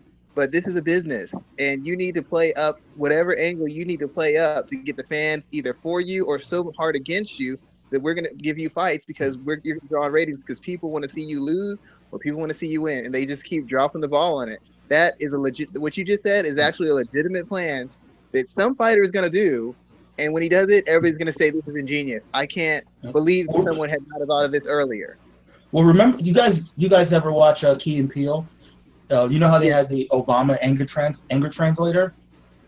Yeah, that's exactly what I was thinking. That's what you need. You need the anger translator so that the fighter can maintain his facade of respect, but get out all the points that he needs to get out so that he builds up hype for his next fight and just I know a lot of people don't watch boxing, but if you've heard of Danny Garcia, he's very respectful. He says a couple things here and there, but basically his dad talks all this trash, and incites riots at fights, tries to pick fights with other trainers, pick fights with fighters, and he gets all this attention because his dad is calling everybody out, saying everybody's a bum. My son can beat this guy, beat that guy. Yes, son, I'm just trying my best. I'm gonna do my best. I'm just out here trying to be a pro and, and make myself proud and, and and put on for my city. And his dad's like, F that. That guy's a sucker. When I see him in the shit, I'm gonna slap the shit out of him. Well, maybe that's the future. Maybe that's what was really happening when Sage Northcutt was meeting the Diaz's. Maybe they're working that out right now, and uh, Nick Diaz is going to be is, is going to be uh, Sage Northcutt's English translator. Oh man, that I mean, if people hate him now, he'll be getting paid hundreds of thousands, and he'll be on every every single event, every getting paid higher than the champions. I would pay so much money just to see Sage say something. Oh well, you know, I, I'm just a professional, and I just I hope both of us come out of this unscathed. And Nick Diaz comes out, this dude's garbage. He can't do nothing to me. He can't even defend a double leg takedown. Oh my god! I would just pay money for the for the conference. I wouldn't even need to see the fight. Pay money for the press conference. Yeah, like like that is that's definitely becoming an, an interesting point of um of contention across MMA. So I want to turn the focus onto the the next category, which is knockout of the year, and um for myself, you know, I'm going to go with Lando Vannata's um, highlight reel win over John Makdessi. It may not have the same amount of value as it does long term, but I think that's the type of performance that everyone already already knew Lando was something special after the way he performed uh, against Tony Ferguson. But what he did in Makdessi and the way that every it went silent. Adam, you were there. How quiet did it get when Makdessi's head hit the mat? You know, it wasn't silent at all, man. I know he's Canadian, but we just love great fights up here. And he just threw that spinning kick, and all of a sudden he was down. And, and it took, I think it took people like a few seconds to realize, holy shit, he just got knocked out with a spinning wheel kick. That was crazy, man. So I, everyone was cheering. People just want to see good fights, man. That was an amazing knockout. Um, and again, you you think that because he's Canadian getting knocked out, they'd boo him, but no, man. I, like Canadians are, are we, I'd like to think we were a pretty respectful crowd, and uh, that was pretty incredible. That's a good choice. Yeah, good that's choice. definitely my pick of um for knockout of the year. Adam, I'm gonna let you go ahead and, and continue from there. Uh, what's your pick of the number one knockout from 2016? You know, I think we've been giving the UFC so much love. We haven't really uh, mentioned Bellator yet. I'm gonna go with Michael Page against Cyborg Santos. With that, with that oh, final. I forgot about that. Yeah, I'm gonna go with that, man, because that was arguably the most devastating knockout in MMA history. I mean, the guy's skull got crushed. Like you saw the pictures going over social media the next day. Um, that's the kind of knockout that could potentially kill someone. Yeah. I don't want to laugh about it. I mean, it was just so nuts. I couldn't believe it. Yeah, um, I mean, you're right. It, it, when yeah. it happened, it was it was awesome. And then you know those pictures made their way around. We came dangerously close to a head trauma related MMA death. Yeah, and which, the guy's like, "Oh, I'm going to fight again in a few months." It's like, no, buddy. It's like you should definitely retire after that, man. I mean, that's that's the kind of injury. That's the kind of knockout that you, you should never fight again, if you ask me. And Michael Page, um, you know, I've criticized him because I, I, I do believe that Bellator is giving him easy matchmaking. But to be fair, Cyborg's not a bad fighter, and he's a veteran of a lot of fights. So I thought he was going to at least be able to grind it, grind his way through that fight. And Page knocked him out with that flying knee. So I'm going to go with that. And, and yeah, that's my pick. I mean, it's it's funny, but it like you know I'm still considering getting back into the cage for a one more fight before I call it call it done. But that watching that made me think twice. I looked at it, was like, you know what? Maybe I'm good. I'm I'm good with the full, with a fully functioning face yeah. and not having to deal with that. Like that, those are the type of knockouts. Those are the type of injuries that makes people reconsider their career. I have some training partners that have not watched that fight. They heard about it, but they have not watched it just for the simple fact of what happened to, to Cyborg's face. And I totally agree with them 110. percent yeah. Um, so Roy, I'm gonna throw it over to you next, man. What is your knockout from 2016? Favorite knockout? Um, I'm gonna go with Conor McGregor against Eddie Alvarez. I think you know that was just like the perfect performance, and given the stakes and the fact that McGregor was moving up, was, uh, I think was probably McGregor's most impressive performance to date, and uh, I think was was probably the best technical boxing display we've seen in the UFC in a long time and uh, it was definitely my knockout year. Yeah, it was definitely a, um, a very amazing. I was surprised to see that finish as well too. I didn't think that Alvarez was going to win that, but he definitely pulled out a, a big win there. Um, what about for you, Shawan? What was your favorite knockout from 2016? Uh, actually, I, I, I had a tie. It wasn't going to be Page v Cyborg, but um, I'm actually going to probably go with, as just stated, um, McGregor over Alvarez. Alvarez has been kind of shop worn. He's been in a lot of wars. He's been in a lot of fights. In a, but one, Alvarez had one of the best technical striking, technical and strategical striking coaches in his corner, and they came up with a very specific game plan. And Eddie Alvarez is considered to have some of the better boxing in MMA. And I've never seen him. I've seen him lose. I've seen him get knocked out. I've never seen him truly outclassed, and he didn't look like he even belonged in the ring with Conor McGregor. I mean, I know both both have boxing training, but it looked like one person used to box and one person used to do boxer size. It wasn't even close. and I've never seen a guy so succinctly and completely shut someone's game down. It, it's it, it was more impactful than the Aldo knockout because the Aldo knockout was one shot. Aldo didn't have a chance to recover. He didn't have a chance to reset and kind of make an adjustment. Alvarez had multiple chances to make adjustments. He had moments where he could have got his game going, but things Conor McGregor was doing as far as feint, as far as positioning, as far as stance, it just essentially took him completely out of his game and turned one of the most seasoned and experienced MMA fighters in the history of MMA. It turned him into like a first time fighter who had no idea what to do and had no idea of where to go. And basically threw out his whole game plan and just went in swinging like a guy who's in his first or second fight. That's how badly McGregor outclassed him. And that's the kind of technical performance and strategical performance you rarely see. Like, you see the dominant knockout, you see the speed and the power. You don't see that sort of crispness, crispness, that sort of sharpness, those those entries, those exits, those feints. You don't see that kind of stuff in MMA. Most guys in MMA can't box. They can punch really well. They can't box worth a damn. And to see that level was just awe-inspiring. And the worst thing about it is, as good as he is, he is nothing compared to Floyd Mayweather, who he wants to box. So it just, it highlighted how incredible boxing is as a sport and how incre- uh, incredibly valuable is in MMA. But it also showed you how far behind these guys are because, I mean, I kid you not, I know I know probably 17 year olds who can outbox Conor McGregor, like straight up boxing, and and he's considered one of the best in MMA. So that was my knockout. It, it was very impressive to see. It was very impressive on many levels.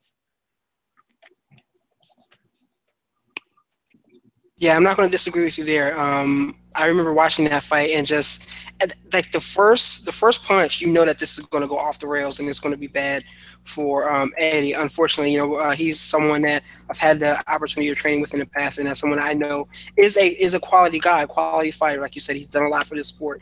But from that first punch, you knew that this was going to go off the rails, and that's exactly what happened there.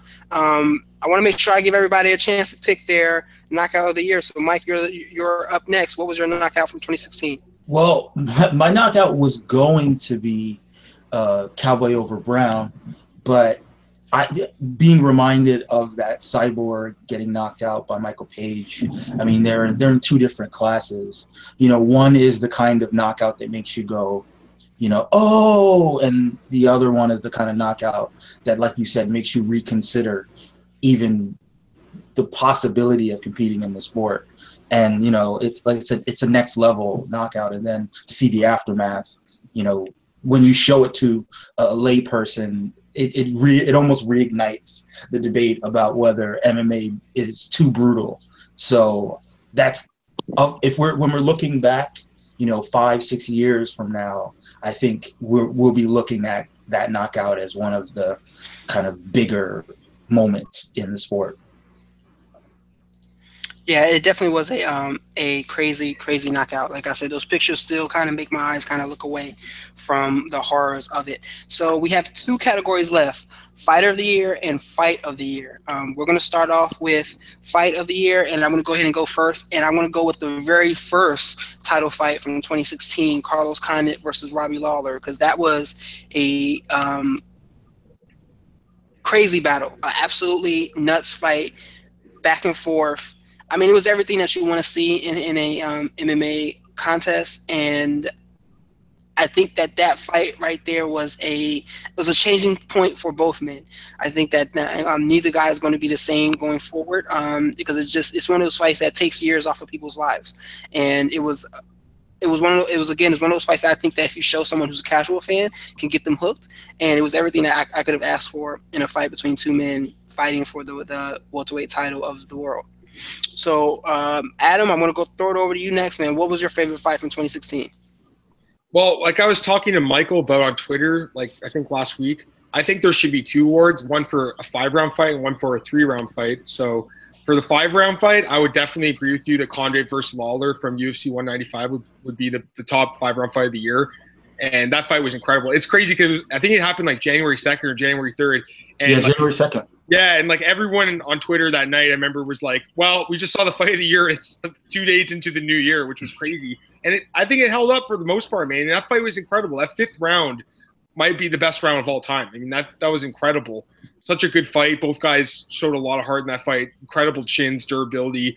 Like the amount of strikes landed in that fight, it's like like you just mentioned, it's one of those fights that really changes the complexion of both guys' careers. And both guys lost their next fight. Condit didn't look good against Maia at all, although he got taken down subbed, and Lawler got KO'd brutally by by Tyron Woodley. So that was uh, that was pretty eye opening. And for a three round fight, obviously I'm going to go with Cub Swanson versus Doo Choi from UFC 206. I was there for that fight. The fight was crazy. Just uh, any like good adjective that you could think of will describe that fight accurately because it was just ridiculously fun to watch. So much hard again for both guys. I can't believe that Choi didn't get knocked out. His chin is like on another level, and Swanson really showed that. You know what? A lot of people are counting him out. We're counting him out of that fight, and he showed why he's a veteran of the sport and and why he is still a contender and a top five fighter in that division. Um, although I do believe that Ho Choi one day will be a, a contender again for the belt. So both amazing fights. I love them both.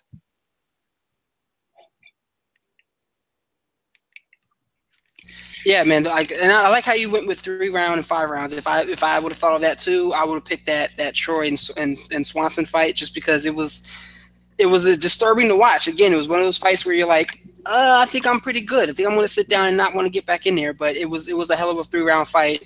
Um, they gave it their all for those 15 minutes, and they I was joking around, but I was like, you know, watching that fight, I think Swanson may have lost five years off of his life, and Troy may have lost a good seven or eight because they're never going to be the same again, especially with Troy being so young. But that's the name of the game there.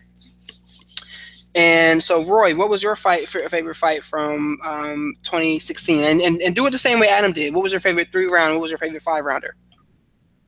I'm gonna change it up a little bit. So I'm gonna go for my my technical fight of the year and my war of the year. The war of the year has to be Choi v Swanson. You know that fight was just crazy.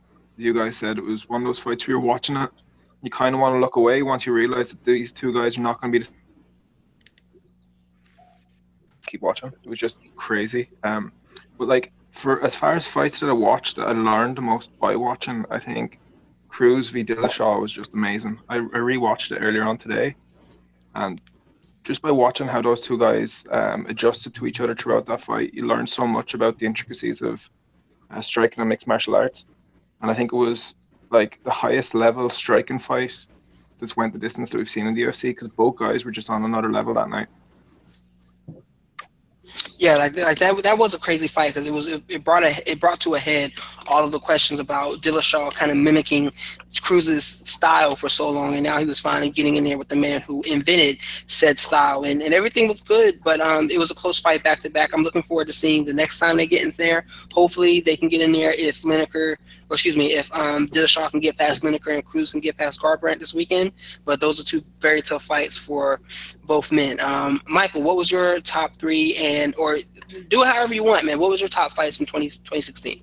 Yeah, I mean, from a three, you know, three round perspective, I got to pile on with the uh, Choi Swanson fight. Now, you know, you guys have said everything there is to say about that fight. Shawan wrote an incredible piece about it, which I'm going to plug um, about how it was a great fight. Well, actually, you wrote a good piece about it too, um, Raphael. But you know, um, the the one downside and the, and probably part of why I'm taking um, part of why I'm taking Condit uh, Lawler down a little bit a, a, notch is you know looking at it from what it meant for for the entire year. It ended up being I mean from a pure excitement standpoint, it, it set the bar, but I think that in terms of the importance of the fight because both fighters lost their next fight, it became of diminished importance. Whereas my choice, which is going to be Diaz versus McGregor 2, ended up being one of the most important fights of the year, as well as one of the most exciting and dramatic fights of the year. We essentially had over the last uh, couple rounds of the fight, Conor McGregor rescue his career from what would have been a devastating loss, second loss, um, over an unheralded, um, at least you know, at, you know, at a world class level fighter. And you know, he if he loses that fight, I doubt he gets the headlining spot at 205. I doubt he gets uh, put in a, in a, in a position to become the history-making biggest star in in the business. I, I, think he has to lick his wounds a little bit. I think he has to kind of rebuild, and the whole Conor McGregor uh, money train stops. And you know that was the moment that all of the haters, all of the people who doubted him and doubted his heart, thought he might have been a front runner, thought he, you know, could have couldn't stand up to a, a, a well-rounded fighter. They had to shut up. They had to be proven wrong, and you know, it was in many ways the coronation before the coronation. Now, granted, I think it was a draw. I don't I don't actually think he won the fight, but the fact that he was there when when it when it was all said and done and got his hand raised and was able to hold his head high as as a warrior and as a fighter. I think I think all of the the notches from a you know if this were pro wrestling again bringing back to pro wrestling I mean this is your WrestleMania or this is you know your your guy pulling out the fight and almost doing the double turn where you go from heel to face you know I think that McGregor did it did it all and then you know all he had to do was win his fight at 205 and crown himself fighter of the year. I mean, I'm, I'm giving it away, I'm giving it away now, but but I think that that was the, I think that was the fight that solidified it for me at least. That was that was definitely quite the moment there. Um, and yeah, it did go a long way in I don't want to say saving Conor's career, but it helped him get to that point where he's at now, um, making ridiculous amounts of money and being able to demand so much. So yeah, it was definitely a huge moment there. And Shawan, what about you, man? What was your pick for fight of the year for 2016? I had a couple. Uh, I'll first agree. Uh, I think it was Roy earlier. Cruz v. Dillashaw. The reason I'm going with that one is because and a lot of these fights we, we consider fights of the year, it's all because it's te- it's testing the durability, the volume, the offensive skills. In Cruz v. Dillashaw, we actually saw a high caliber, high impact, high paced fight that involved legitimate strategical and technical defense. And that's not what you can say for many of those fights that we consider the best fights. It's always like two guys just bombing on each other. One guy gets hurt, the other guy comes back it, it's not so much a lack of it's not so much a lack of offensive skill, but a lack of defensive craft and awareness under duress. We so rarely see we see guys who when there's no pressure on them or when they're clearly the superior fighter, they show these slips and these dips and these angles and these pivots. The minute a fight becomes competitive or they don't have a clear athletic advantage, all of a sudden it turns into a a, a, technically a technically somewhat technically suspect brawl. And in this fight, you had a guy working at a high volume, throwing not just throwing throwing typical combinations. He's throwing high kicks, throwing low kicks. He's throwing the hands to set up the low kicks. He's throwing the high kicks to set up a jab and a combination. He's countering. He's leading. And you had Cruz, who isn't just working strictly defense. He's pivoting away. He's using a feint to create create a way to exit out when you have him trapped on the fence. He'll fake the takedown, and it, he knows he can't get it. You'll sprawl. He'll spin out and turn you against the fence and, and then open up with his own offense. It had multiple layers and when they made when they made adjustments, it wasn't just this guy made an offensive judgment like fake the jab and then go. The minute he made that adjustment adjustment, the guy on the other end had a defensive answer for it. And that's what I really appreciated because it showed both ends and very rarely do fights of the year show both ends as far as being physical and technical, being offensive and defensive defensively sound. And that fight did it. Um, my other option would have actually been uh, I agree with Mike. It was Diaz versus McGregor, and not so much the fight. Of course, was great, but the thing that really stood out to me was the first time, in my opinion, that John Kavanagh, McGregor's coach, had to actually do some coaching. Yeah. He's actually been able to get by on McGregor's distancing, his timing, his power, his speed, his accuracy. And I'm not saying they don't work on those things, but the, a lot of that is natural talent for once, his natural talent and his cockiness and his swagger couldn't get him through to a win, and he actually had to do his job. And you all know I regularly rail on MMA corners because they don't do anything. They don't they, they don't give good advice. They see what's happening and they tell their they tell their they tell their fighter to stick to plans that aren't working. They tell him all these get in his face, push a pace. That doesn't work. You have to actually tell him something that fits in the situation he's in. How about fake a jab and throw the right hand? How about step off at an angle so he's not forcing you to the fence and beating you up? How about faking a jab and then go for go for the takedown instead of shooting for a wide open takedown and getting kneed in your head? They just they just watch fights. They're like fans. They're they're fans who, who have the rooms paid for and get paid a salary to cheer and say he's hurt. You've seen the the Greg Jackson clip where he's hurt, he's hurt, and he's like, "Shut up! You can't. You're you're not a fan. You're not watching this on TV. This is your fighter. This is your charge. Coach him. Don't just ride the coattails and take all the and take all the credit. Do your job and have something intelligent and something beneficial to the fighter to say to them. And for once, Kavanagh had to, he actually reined McGregor in instead of letting McGregor do what he wanted. Hey, pull back, counter, make him come to you, spin out, stop standing in with him, make sure you work the body. All the stuff he could have done in the first fight and won it, but for some reason his camp totally ignored that stuff. Side tip to all y'all if you have a short notice fighter, you attack the body. I don't care if it's a Diaz or not. Short notice, you attack the body. Everybody should know that. And if you don't know it, you need to find a new coach. But for once in his life, he actually had to coach somebody through tough spots. And I was impressed because the last previous times McGregor had been in tough spots, he had lost and lost decisively by submission. So for once, he had to guide him through a tough spot and motivate him when he was uh, he, he, things were going downhill and he needed to turn them around. And that's why that was important to me because it actually shows what happens when a coach actually is engaged and feels his reputation's on the line, what difference he can make in a fighter. And most times, more more times than not, MMA fights aren't decided by their coaches because the coaches are saying just ridiculous things that don't make any sense and don't help anybody.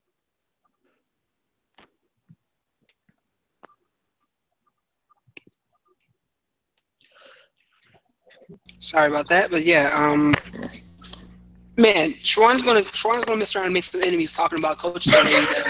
but you know, I'm, I'm I'm a fan of him. I'm, I'm a fan listen, of him. I appreciate you need, to, you need to queue up the you need to queue up the Nas ETH. You know the yeah, Nas seriously, he, he and, keeps and, dropping heat on, on these right, coaches. When, when, it, when it happens, you just gotta you know you gotta throw that throw that uh what do you call it? Throw that instrumental on. You gotta keep it at the ready.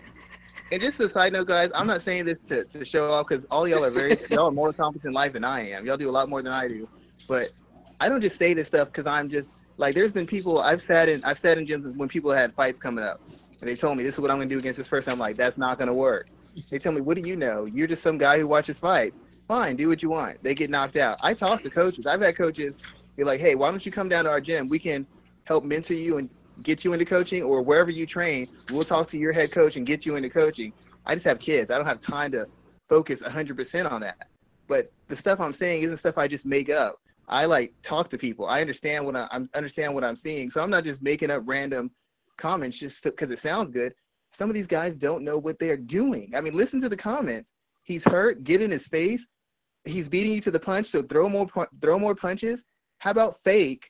And when he counters, when he comes back to fire on you, you duck under his jab and you counter to the body. How about working the body instead of just forcing him up against the cage? This is common sense stuff that any coach should say, and you never hear it said. You just have got to get in his face, take him down, take him down. Well, obviously he can't. That's the problem. How does he take him down? Why aren't you telling him that? Or you're losing the fight. You need to get away from those punches. Well, thank you. Thank you for telling me that I'm losing and I need to get away from punches. How would you suggest I get away from the punches? And if your fighter doesn't know how to do that in the moment, that means you didn't train him well enough during the camp. He should already know what to do, and you just need to remind him in tough spots. If he has no idea how to slip a jab, or no idea how to jab to the body, or no idea how to faint with his feet or faint with the jab, you're not doing your job. If he doesn't know how to control someone on the ground, you're not doing your job. If he doesn't know basic submission ex- escapes, what is he paying you for? What are you getting 15% of his salary and getting credit for all his wins for when you're not preparing him how to work out of the worst possible situations? What are you getting paid for? That's all. That's all I'm asking. I'm, asking. I'm asking for the fighter because I would hate to be a person who only makes sixteen thousand dollars. I have to give this dude over here three thousand of it, and essentially the only reason I won is because I'm fast, I'm explosive, I can take a beating, and I can hit hard. What am I paying you for? Anybody could have taught me to just get beat up for three rounds and pull it out with a knockout. What did you do? Yeah, like that's going to be some. Um, those are always great questions to ask, man. And I think that you do a fantastic job of raising those questions when you talk about the instructions that fighters are given when they're um, in bad situations, but then in the cage or even in good situations. So I definitely commend you on your work from there. They need and, to text me in between rounds, and I can tell them what they should do. just, just, just text me. I will tell you. I don't know if you can do it, but I'll tell you what you can do when you get interviewed after the fight. Tell them what I said. They'll be like, "That's a good idea. Why didn't you do that?" Uh, we I just need to rig up. We just need to rig up a hotline. Shawan to various earpieces all around MMA world, and just have Shawan give his bars or his words of wisdom, and everyone will be better for it. I'm, I'm telling you, every UFC fight night, lowercase hashtag MMA ratings watch watch how I be murdering these corners and watch how many people retweet and say, I don't know why they're not doing that. I don't get it. That that's common sense. That's the perfect game plan. How is he not doing that? I don't know, man. I'm just some guy on Twitter. What do I know? you heard it. You heard it here. You heard it so, here.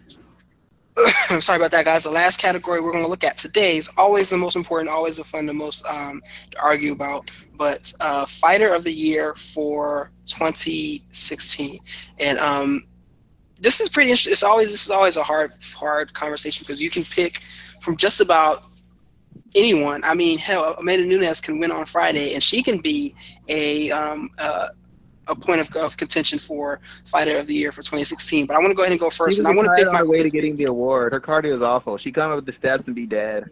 Yeah, I mean, it, she has she has a she has a tough way to get there, but I mean, anything's anything's possible.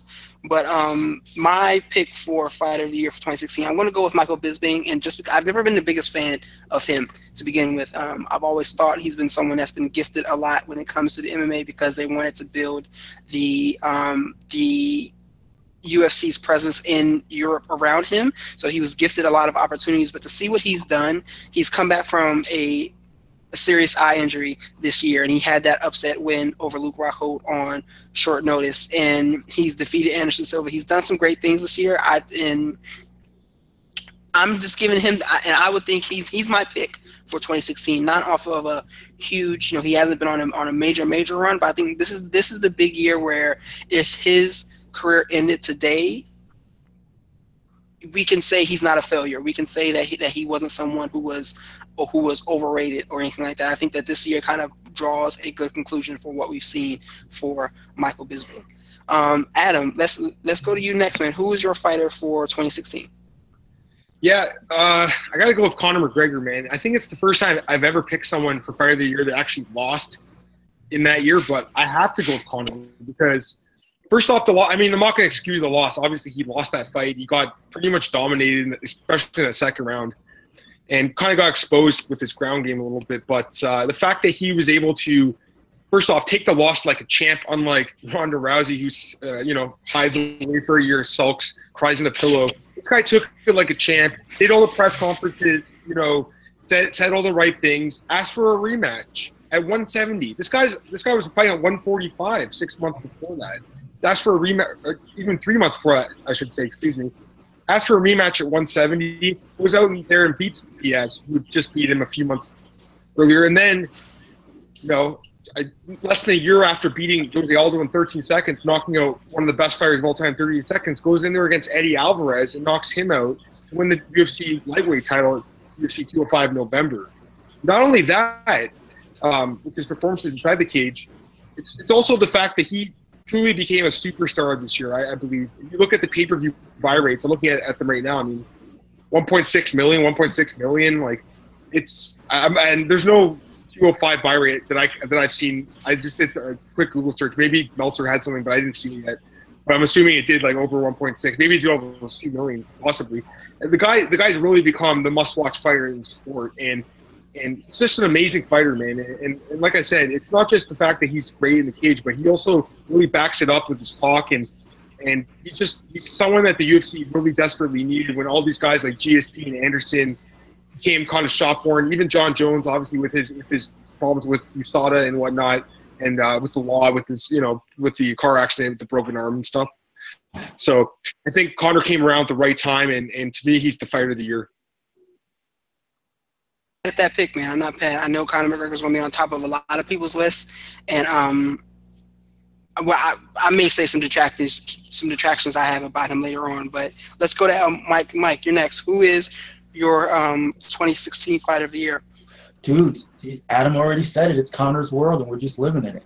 You know, he took this he took this sport by storm, and you know he made believers out of whoever was left he solidified himself as the biggest star in, in, the sport. And he did something that's never been done. He won two titles. He he won two titles at the same time. He put he he solid he silenced the notion forever that fighters under 170 could not draw. I mean you know i mean that's been my pet peeve for for years. I mean he's he made history and he did it while taking a loss. and I mean, he, it has to be from beginning of the year to the end of the year. He it was he's been on on the map and he's been carrying the sport on his shoulders. Let me just say one quick thing. Um, if you look at it like I know the year started January first or whatever, but if you look at it as you know December twelfth when he knocked out Aldo to like two weeks ago, December twelfth, within that twelve month period, he knocked out Jose Aldo. He knocked out Eddie Alvarez. He beat uh, Nate Diaz in three different weight classes. That's the crazy part, man. Within 12 months, this guy, this guy's the best fighter on the planet right now. To me, he's the number one pound for pound fighter. I know Demetrious Johnson has an argument, obviously, to be made, but to me, Conor McGregor's doing it. He's actually going out there and beating guys at different weight classes, which is the definition of pound for pound. If you ask me, the guy's incredible. Man.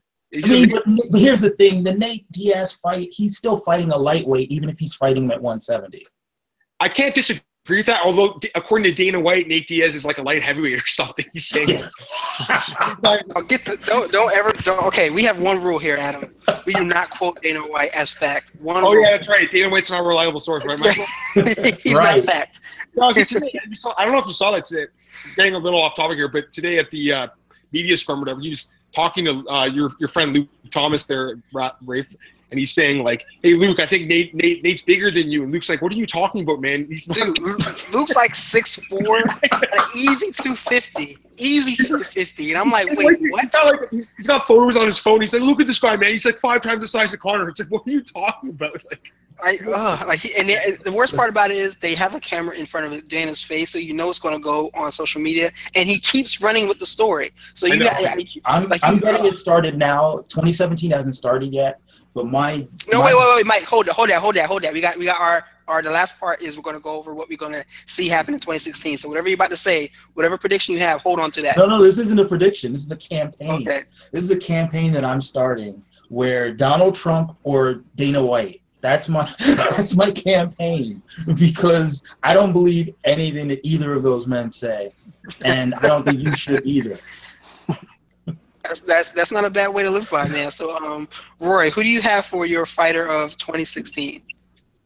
Okay, so in terms of like as an overall presence in the sport, I think it's hard to go against Conor McGregor. But I think Adam is crazy if he thinks he's the pound for pound best fighter in the world. I think that's just like the dude got bet. The dude, he, he's lost so many rounds this year. It's crazy. You know, Demetrious Johnson hasn't lost a round in like well, he lost one round this year, but other than that, humiliate. He 10-8 round almost. Talking about. Well, he didn't. He didn't get tapped out. Oh, no he was like most that way. We're tapped that. You know, credit to well, this guy's amazing. He was, he was, fighting a guy who wasn't even ranked in the UFC at the time. At least Conor got tapped out by a ranked but, fighter. Yeah, but Demetrious best. Everyone else was ranked that's the difference. Getting, tapped, getting tapped out by Diaz isn't very embarrassing. I mean, that happens to a lot of people. I'm not saying I agree. I'm just yeah, saying. Absolutely, but that's like getting knocked out by Mike Tyson. That's not embarrassing. Mike Tyson knocked you out. It's not. It's, it doesn't make you a pound for pound best fighter in the world if you oh, get submitted. I agree. But like, in terms of actual performances this year, uh, Stipe Miocic, no one's talking about him, but he knocked out what two guys in the first round um, which was pretty incredible. Won the heavyweight title. I was I was pretty impressed with that. Um, Bisping obviously was amazing, and I think if Dominick Cruz wins against Cody, he he has a shout for uh, for fighter of the year as well. It's all up in the air now. If I was forced to pick now, I'd probably go Bisping, as in for achievement and performances. I definitely think that if we're talking about, I don't know if you guys talked about comeback fighter of the year. Yeah, Um, I think that there's a really strong argument for Bisping, even though where he was coming from was not that far. I, I think that the story of Bisping reinventing himself as as a champion and as the standard bearer for a division is is worthwhile. But I don't think it. I, I still think that he has a lot to prove in terms of putting his stamp on the year. And as far as Stipe Miocic, I think he just suffers from being in this either the weakest or the second weakest division in this in the sport, and he's never going to get the respect, especially if he never fights Cain Velasquez, and it's probably never going to happen, right? So he's the, the people that he's going to be fighting in order to prove himself as the best heavyweight in the world. I don't think, I mean, not since the days that Pride was up and running has the UFC heavyweight division seemed this bare. That, that's a good argument. Um, I think, yeah, as you said, the heavyweight division is is bare, but he's beaten everyone in front of him, and he's looked impressive doing it. Uh, obviously, like there's lots of questions still to be asked about him, but I think he had a pretty good year.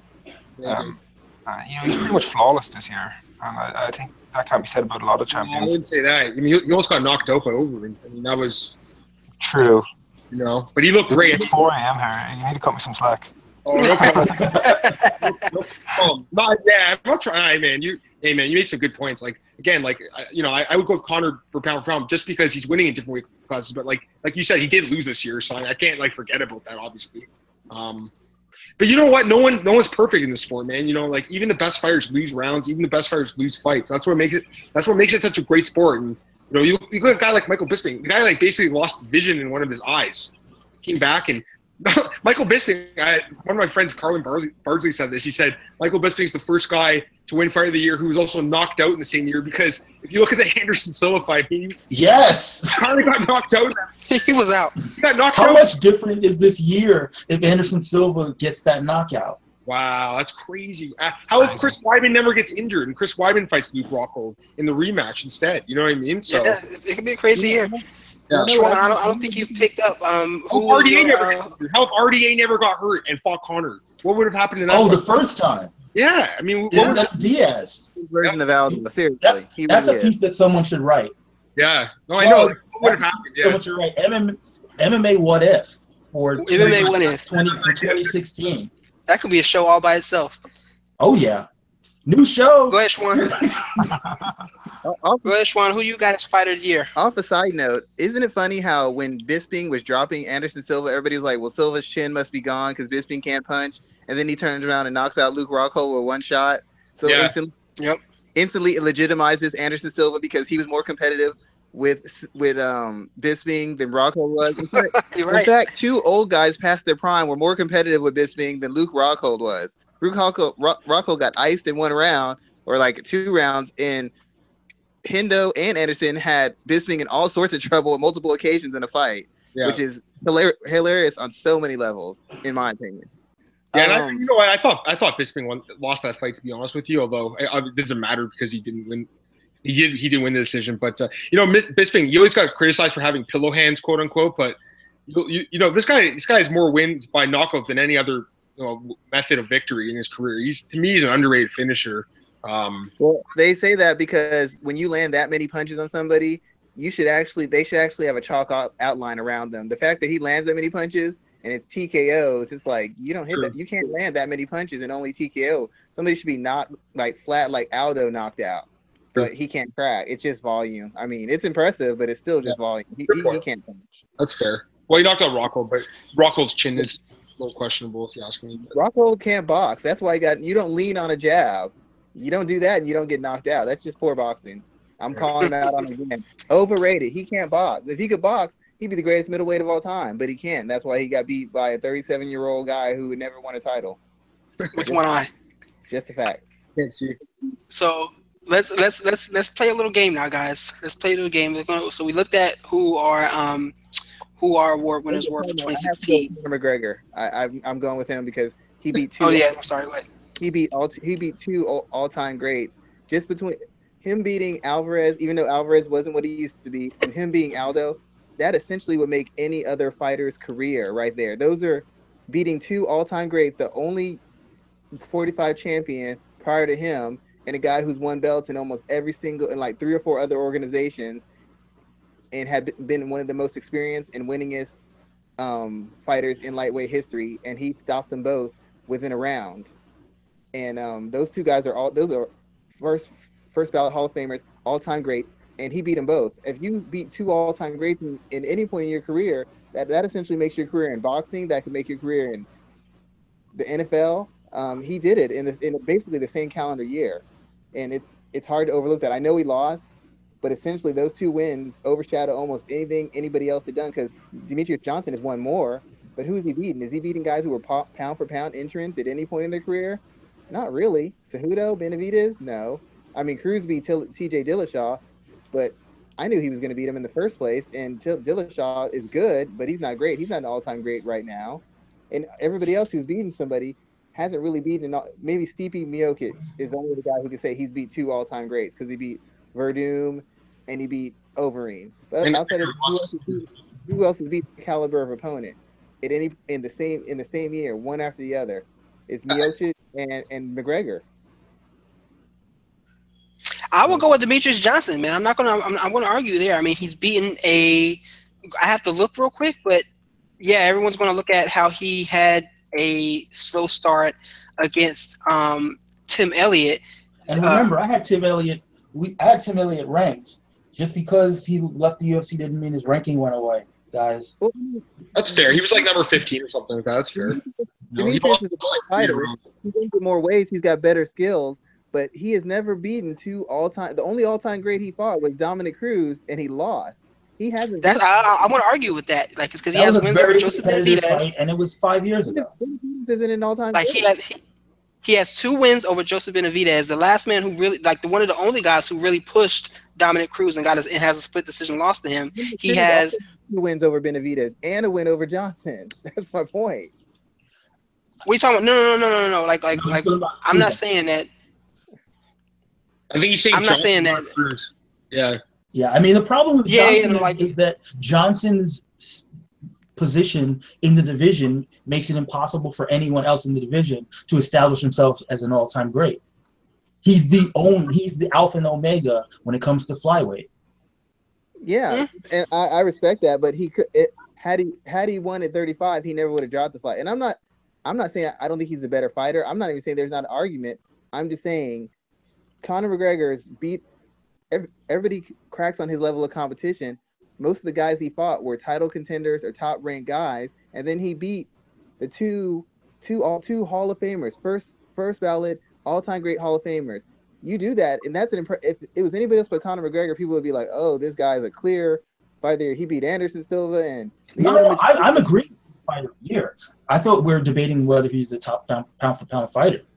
I, I don't think you can go top pound for pound unless you're going by level of competition because just those two wins are better than any two wins on Demetrious Johnson's entire resume. In one year, he beat 90% of the fighters in, in the UFC and 90% of the fighters in Bellator. He mm-hmm. beat their whole career resume with two wins.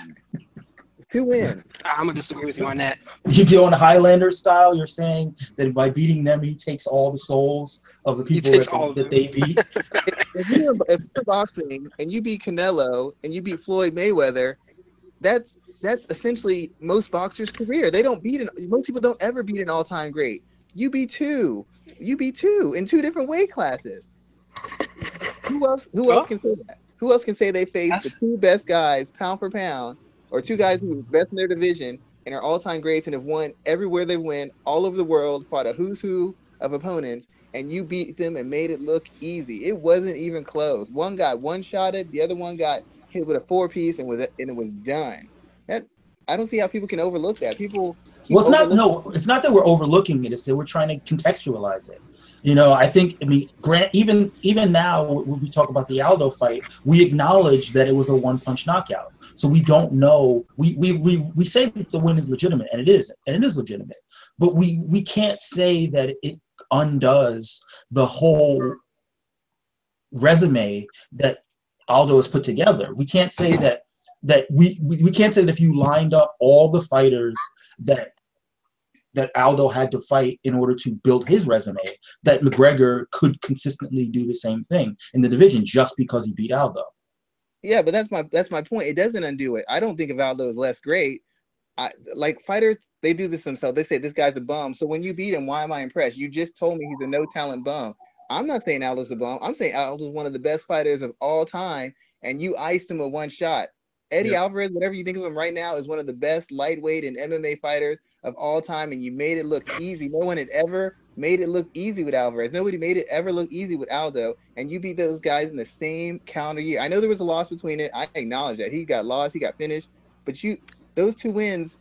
Name me another fighter who's got that kind of those kind of names on his resume, and, and those guys had titles and were considered some of the best fighters at the time you beat him. Overeem wasn't yeah. considered the very best at the time he was beaten. TJ Dillashaw wasn't considered an all-time great when Cruz beat him.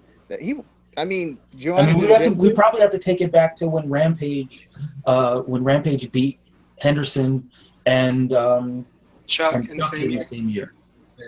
yeah, there you go. Exactly. I mean, that Rampage has been living off that for how long? That's very true. That's very true. To to to, to save Rorik, I know it's like 5 a.m. where he is now. We're gonna play a little game to close out the show today. Um, I want you to give one prediction that will occur in 2017, um, and it can be within MMA as a whole. I'm going to go ahead and start so you have an idea. But my prediction is that Dana White is no longer with the UFC by December 31st, 2017. Ooh, bold. I would like that. That guy's a that guy's a dick. Wait, wait, wait. wait quick, quick question. When you say no longer with the UFC, you mean as the spokesperson, or you mean affiliated in any way? I I believe he's going to cut ties with the UFC the same way the Fertitta brothers did. I, I think he's going to take his money and run. Not saying not not say it's going to be a controversy or a scandal around him, but I think he's going to be fed up with the way the the new leadership is pushing the um, the, the, organization, and they're going to begin to, to take power from him. They're going to begin to take take more of those decisions that he's been making for so long out of his wheelhouse, and he's going to step out of his role. Well, he is a bit of a liability if you think about it.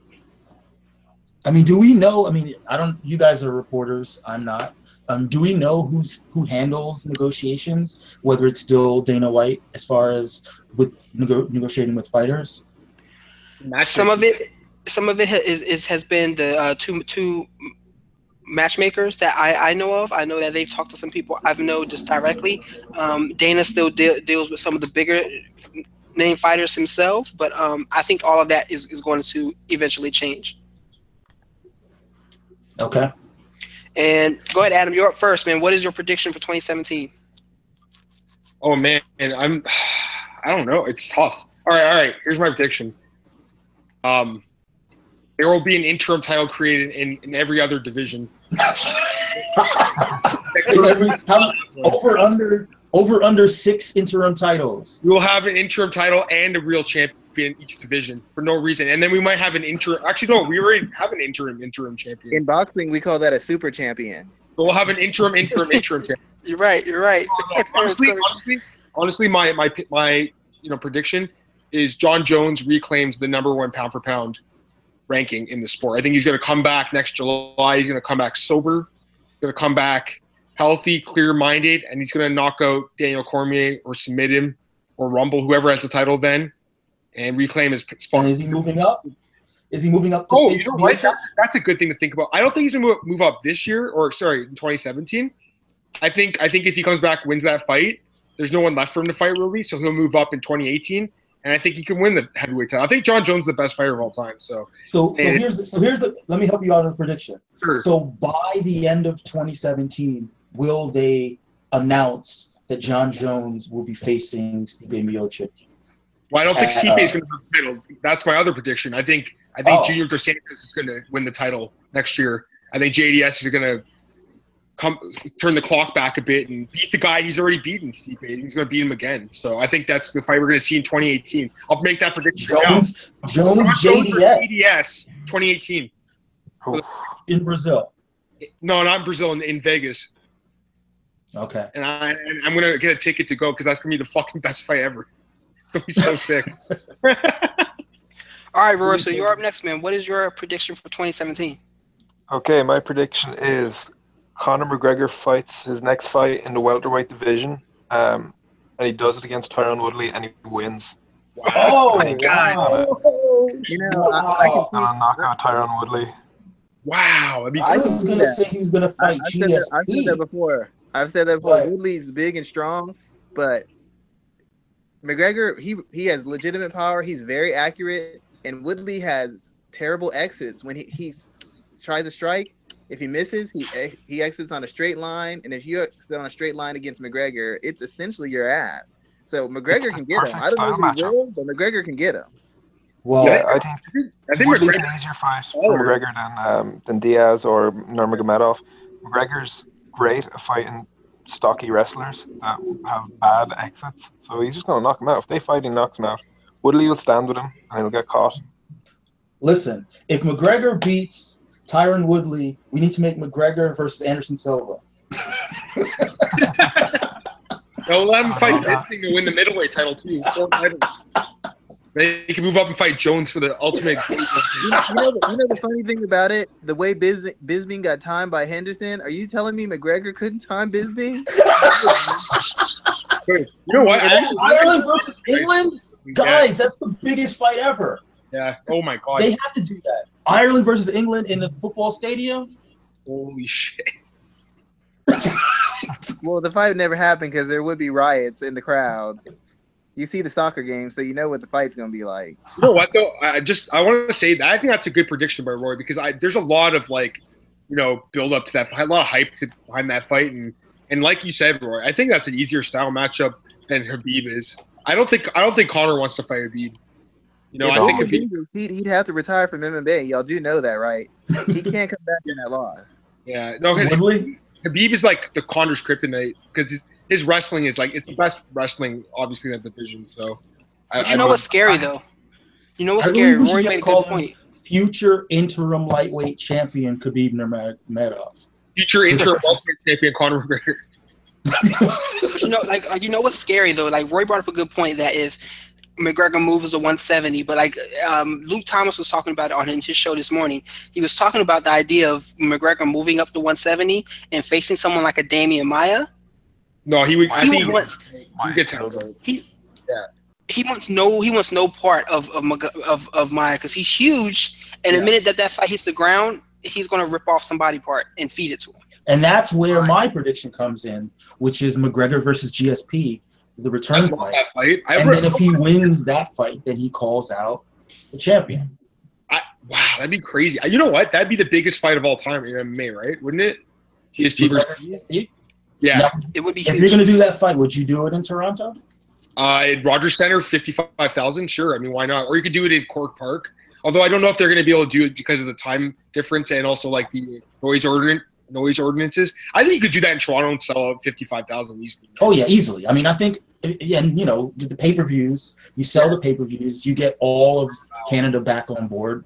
Oh yeah, pay per views. they. You know what? They gotta get GSP back, man. They really gotta just pay him what he wants and bring him back. You know, he's worth the investment. If you ask me, but Oh, he totally is. And And and, and, and, if, and the thing is, if if if if um if Raphael's prediction comes in and Dana White's out the door, that's the perfect opportunity for GSP to both return as the face of the organization, get beaten by Conor McGregor, and then transition into a front office role or some sort of uh, goodwill ambassador for the corporatized UFC. here's my prediction: Dana, White leaves the UFC and and is replaced by Jordan Rebney. That, Oh no, my please, God. dear God, no. I'm just kidding. I'm just kidding. That guy's a dick, Anyway, right, so let's see who we have left. We have Mike. You have a prediction coming up, and then Shawan. Mike, let's start with you. Yeah, my, like I said, my prediction was Conor McGregor versus GSP. Somehow, right, that's, that's sweet somehow, and some way, somehow, some way, the money, the money gets gets gets uh, sliced and diced, and uh, they figure out a way to to to make that fight happen, and it's and it's one of the biggest fights that the sport's ever seen. A huge fight. Shawan, how can you top that, man? What's your prediction for 20, uh, 2017? I, I don't think I got anything to top it. I I, I think um, we're gonna enter 2017, and I I honest I honestly think if this person's head's on straight, essentially I think Ronda's gonna win the title, and there's a good chance she she pulls a John Elway, Peyton Manning. She wins it and walks off. I could see that. Career champion. I could totally see that. So, are you saying that you think she would retire after Friday's fight? Uh, yeah, I, I, I don't I don't think she has a passion for it. I think she's doing this to prove something to herself. I think it's a match matchup that works for her. And I mean, if she wants to go for the 45 belt, I guess she could. But I mean, at that point, why do it? She's only doing Holly Holm a favor. Holly Holm ain't making her no money. Why why risk that for yourself? Very true, man. Very true breakdown there, man. So um, they all, they it's going to be a crazy year. her, but they all need her. They all complain about her and what she doesn't do, but they all need her. If you don't want, if you don't care about Ronda, go fight someone else. Oh, well, you can't get paid fighting someone else? Then just shut up and know your role, man, and win the fight. And that's That's why they feel. need Dominick Cruz as their managers. I'm not gonna. I'm not gonna refute it. like um, it's been a hell of a show today, man. This has probably been. It's probably going to be our biggest show to date. Um, after our record-breaking show from last week. So yeah, let's let's. I appreciate all you guys for coming on. Let's go around one last time. Let us know where you can find your current work, where they can find you on on social media, and just give yourself another plug. Um, starting with you, Adam. Yeah, no, I had a lot of fun tonight, guys. Definitely good to talk to all of you. Um, follow me on Twitter at mm Adam Martin, and uh, obviously staff writer for MMA ratings, and I got some stuff coming out for DraftKings as well. So check that stuff out.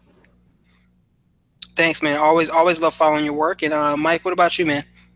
Good night, guys. You can, yeah, you can find me on the internet. Uh, you can on Twitter at mtfiii at Twitter. Uh, you can also see my infrequent writing on MMA ratings, but you can see my fingerprints all over the MMA rating site. We've got big things planned for the year. Hopefully, I can pop in on some more shows and bring my uh, brand of humor and insight um, to the proceedings and basically bask in Shawan's glory. Um, yeah. Thanks, man. big And um, Rory, up next. Um, you can find me on Twitter at Roy Billington. Um, currently writing for a sports post. That was really bad. I nearly forgot where I was writing. Um, sports post at the moment, and a few others coming up. But I'll announce all that stuff on Twitter. And yeah, I've really enjoyed being on. It's been fun. I'm sorry I've been sleepy for like the last hour. But nah, man, you're good. Dude, you're a trooper. You're a late night man on, on a Wednesday, on a weeknight. it's Christmas. I'm, I'm able to do these things. Hey, man, we definitely appreciate you, Roy. We definitely appreciate you big time. Um, Shawan, let us know, man. You're you're you're uh, part of the family now, man. Where can everybody find your work? Uh, you can always find me on Twitter. Uh, you put the hashtag lowercase MMA ratings. You ever have a question about a corner or a fighter, or you just want my perspective on it? I love having uh, conversations. Side note: a friend of the show, Andrew Pearson, we had a great back and forth little Twitter timeline discussion over the Rousey and Nunes fight. It was like some real technical, strategical stuff. So, also, you want to follow him. He's the se- second best follow as far as I'm concerned. But if you're not going to follow me, follow him. He's got some great stuff for you. Um, you can find me on MMA ratings. I should have an article coming out uh, regarding Ronda's coach discussing the positives that he brought to her game, which you will not find on any other side. There will be no other site saying the good things that he brought to her game. I can guarantee you that. Nobody else is talking about the good things he did for Ronda Rousey. This is the only place she will find him, and I have facts to back it up. So you gotta you gotta see that part and um, that piece, excuse me. And when there's events, I'm always live tweeting. Most of the time, I'm laying waste to MMA corners and making enemies. But um, I love doing it. I love talking to the fans. Thank you very much for listening to the show. Thank you very much, Raphael, Michael, Adam, Roy, everybody, uh, for giving me an opportunity and a platform. You know, I don't, I, y'all do a lot of stuff that makes this possible for me. I just get to come in and say what I think and say what I believe and say what I research. And I thank y'all for letting me have the opportunity. It's like, it's a great deal of fun. It's like fun, and a lot of stuff has opened up as a result of uh, me being the show. So I just really appreciate you guys. No, man, we're definitely glad to have you here. And as always, my name is Rafael Garcia. You can find me at rgarcia underscore sports, where I am blabbering about everything from George Karl and his foolishness to uh, MMA, Conor McGregor, uh, UFC 207. We'll, we will be. I'll be trying to get some live tweeting out for that, but I'll be covering that for Fight Metric, and you can always see um, all of my work. I write, man. I'm always busy. As as Shawan gives me hard times for, man. I, I You stay. can find him everywhere except in his house because he's Yep, that, that sounds about right. Everywhere but here. So um, thank you all, thank you all for uh, sitting with us today, and um, we appreciate you all. And have a happy New Year, uh, happy or excuse me, Merry belated Christmas, and all that other good stuff, whatever you may celebrate. Um, thanks again. Always catch us at MMARatings.net, where you can rate the fights and let us know what you think about all the action from UFC to Bellator. Have a great night, everyone.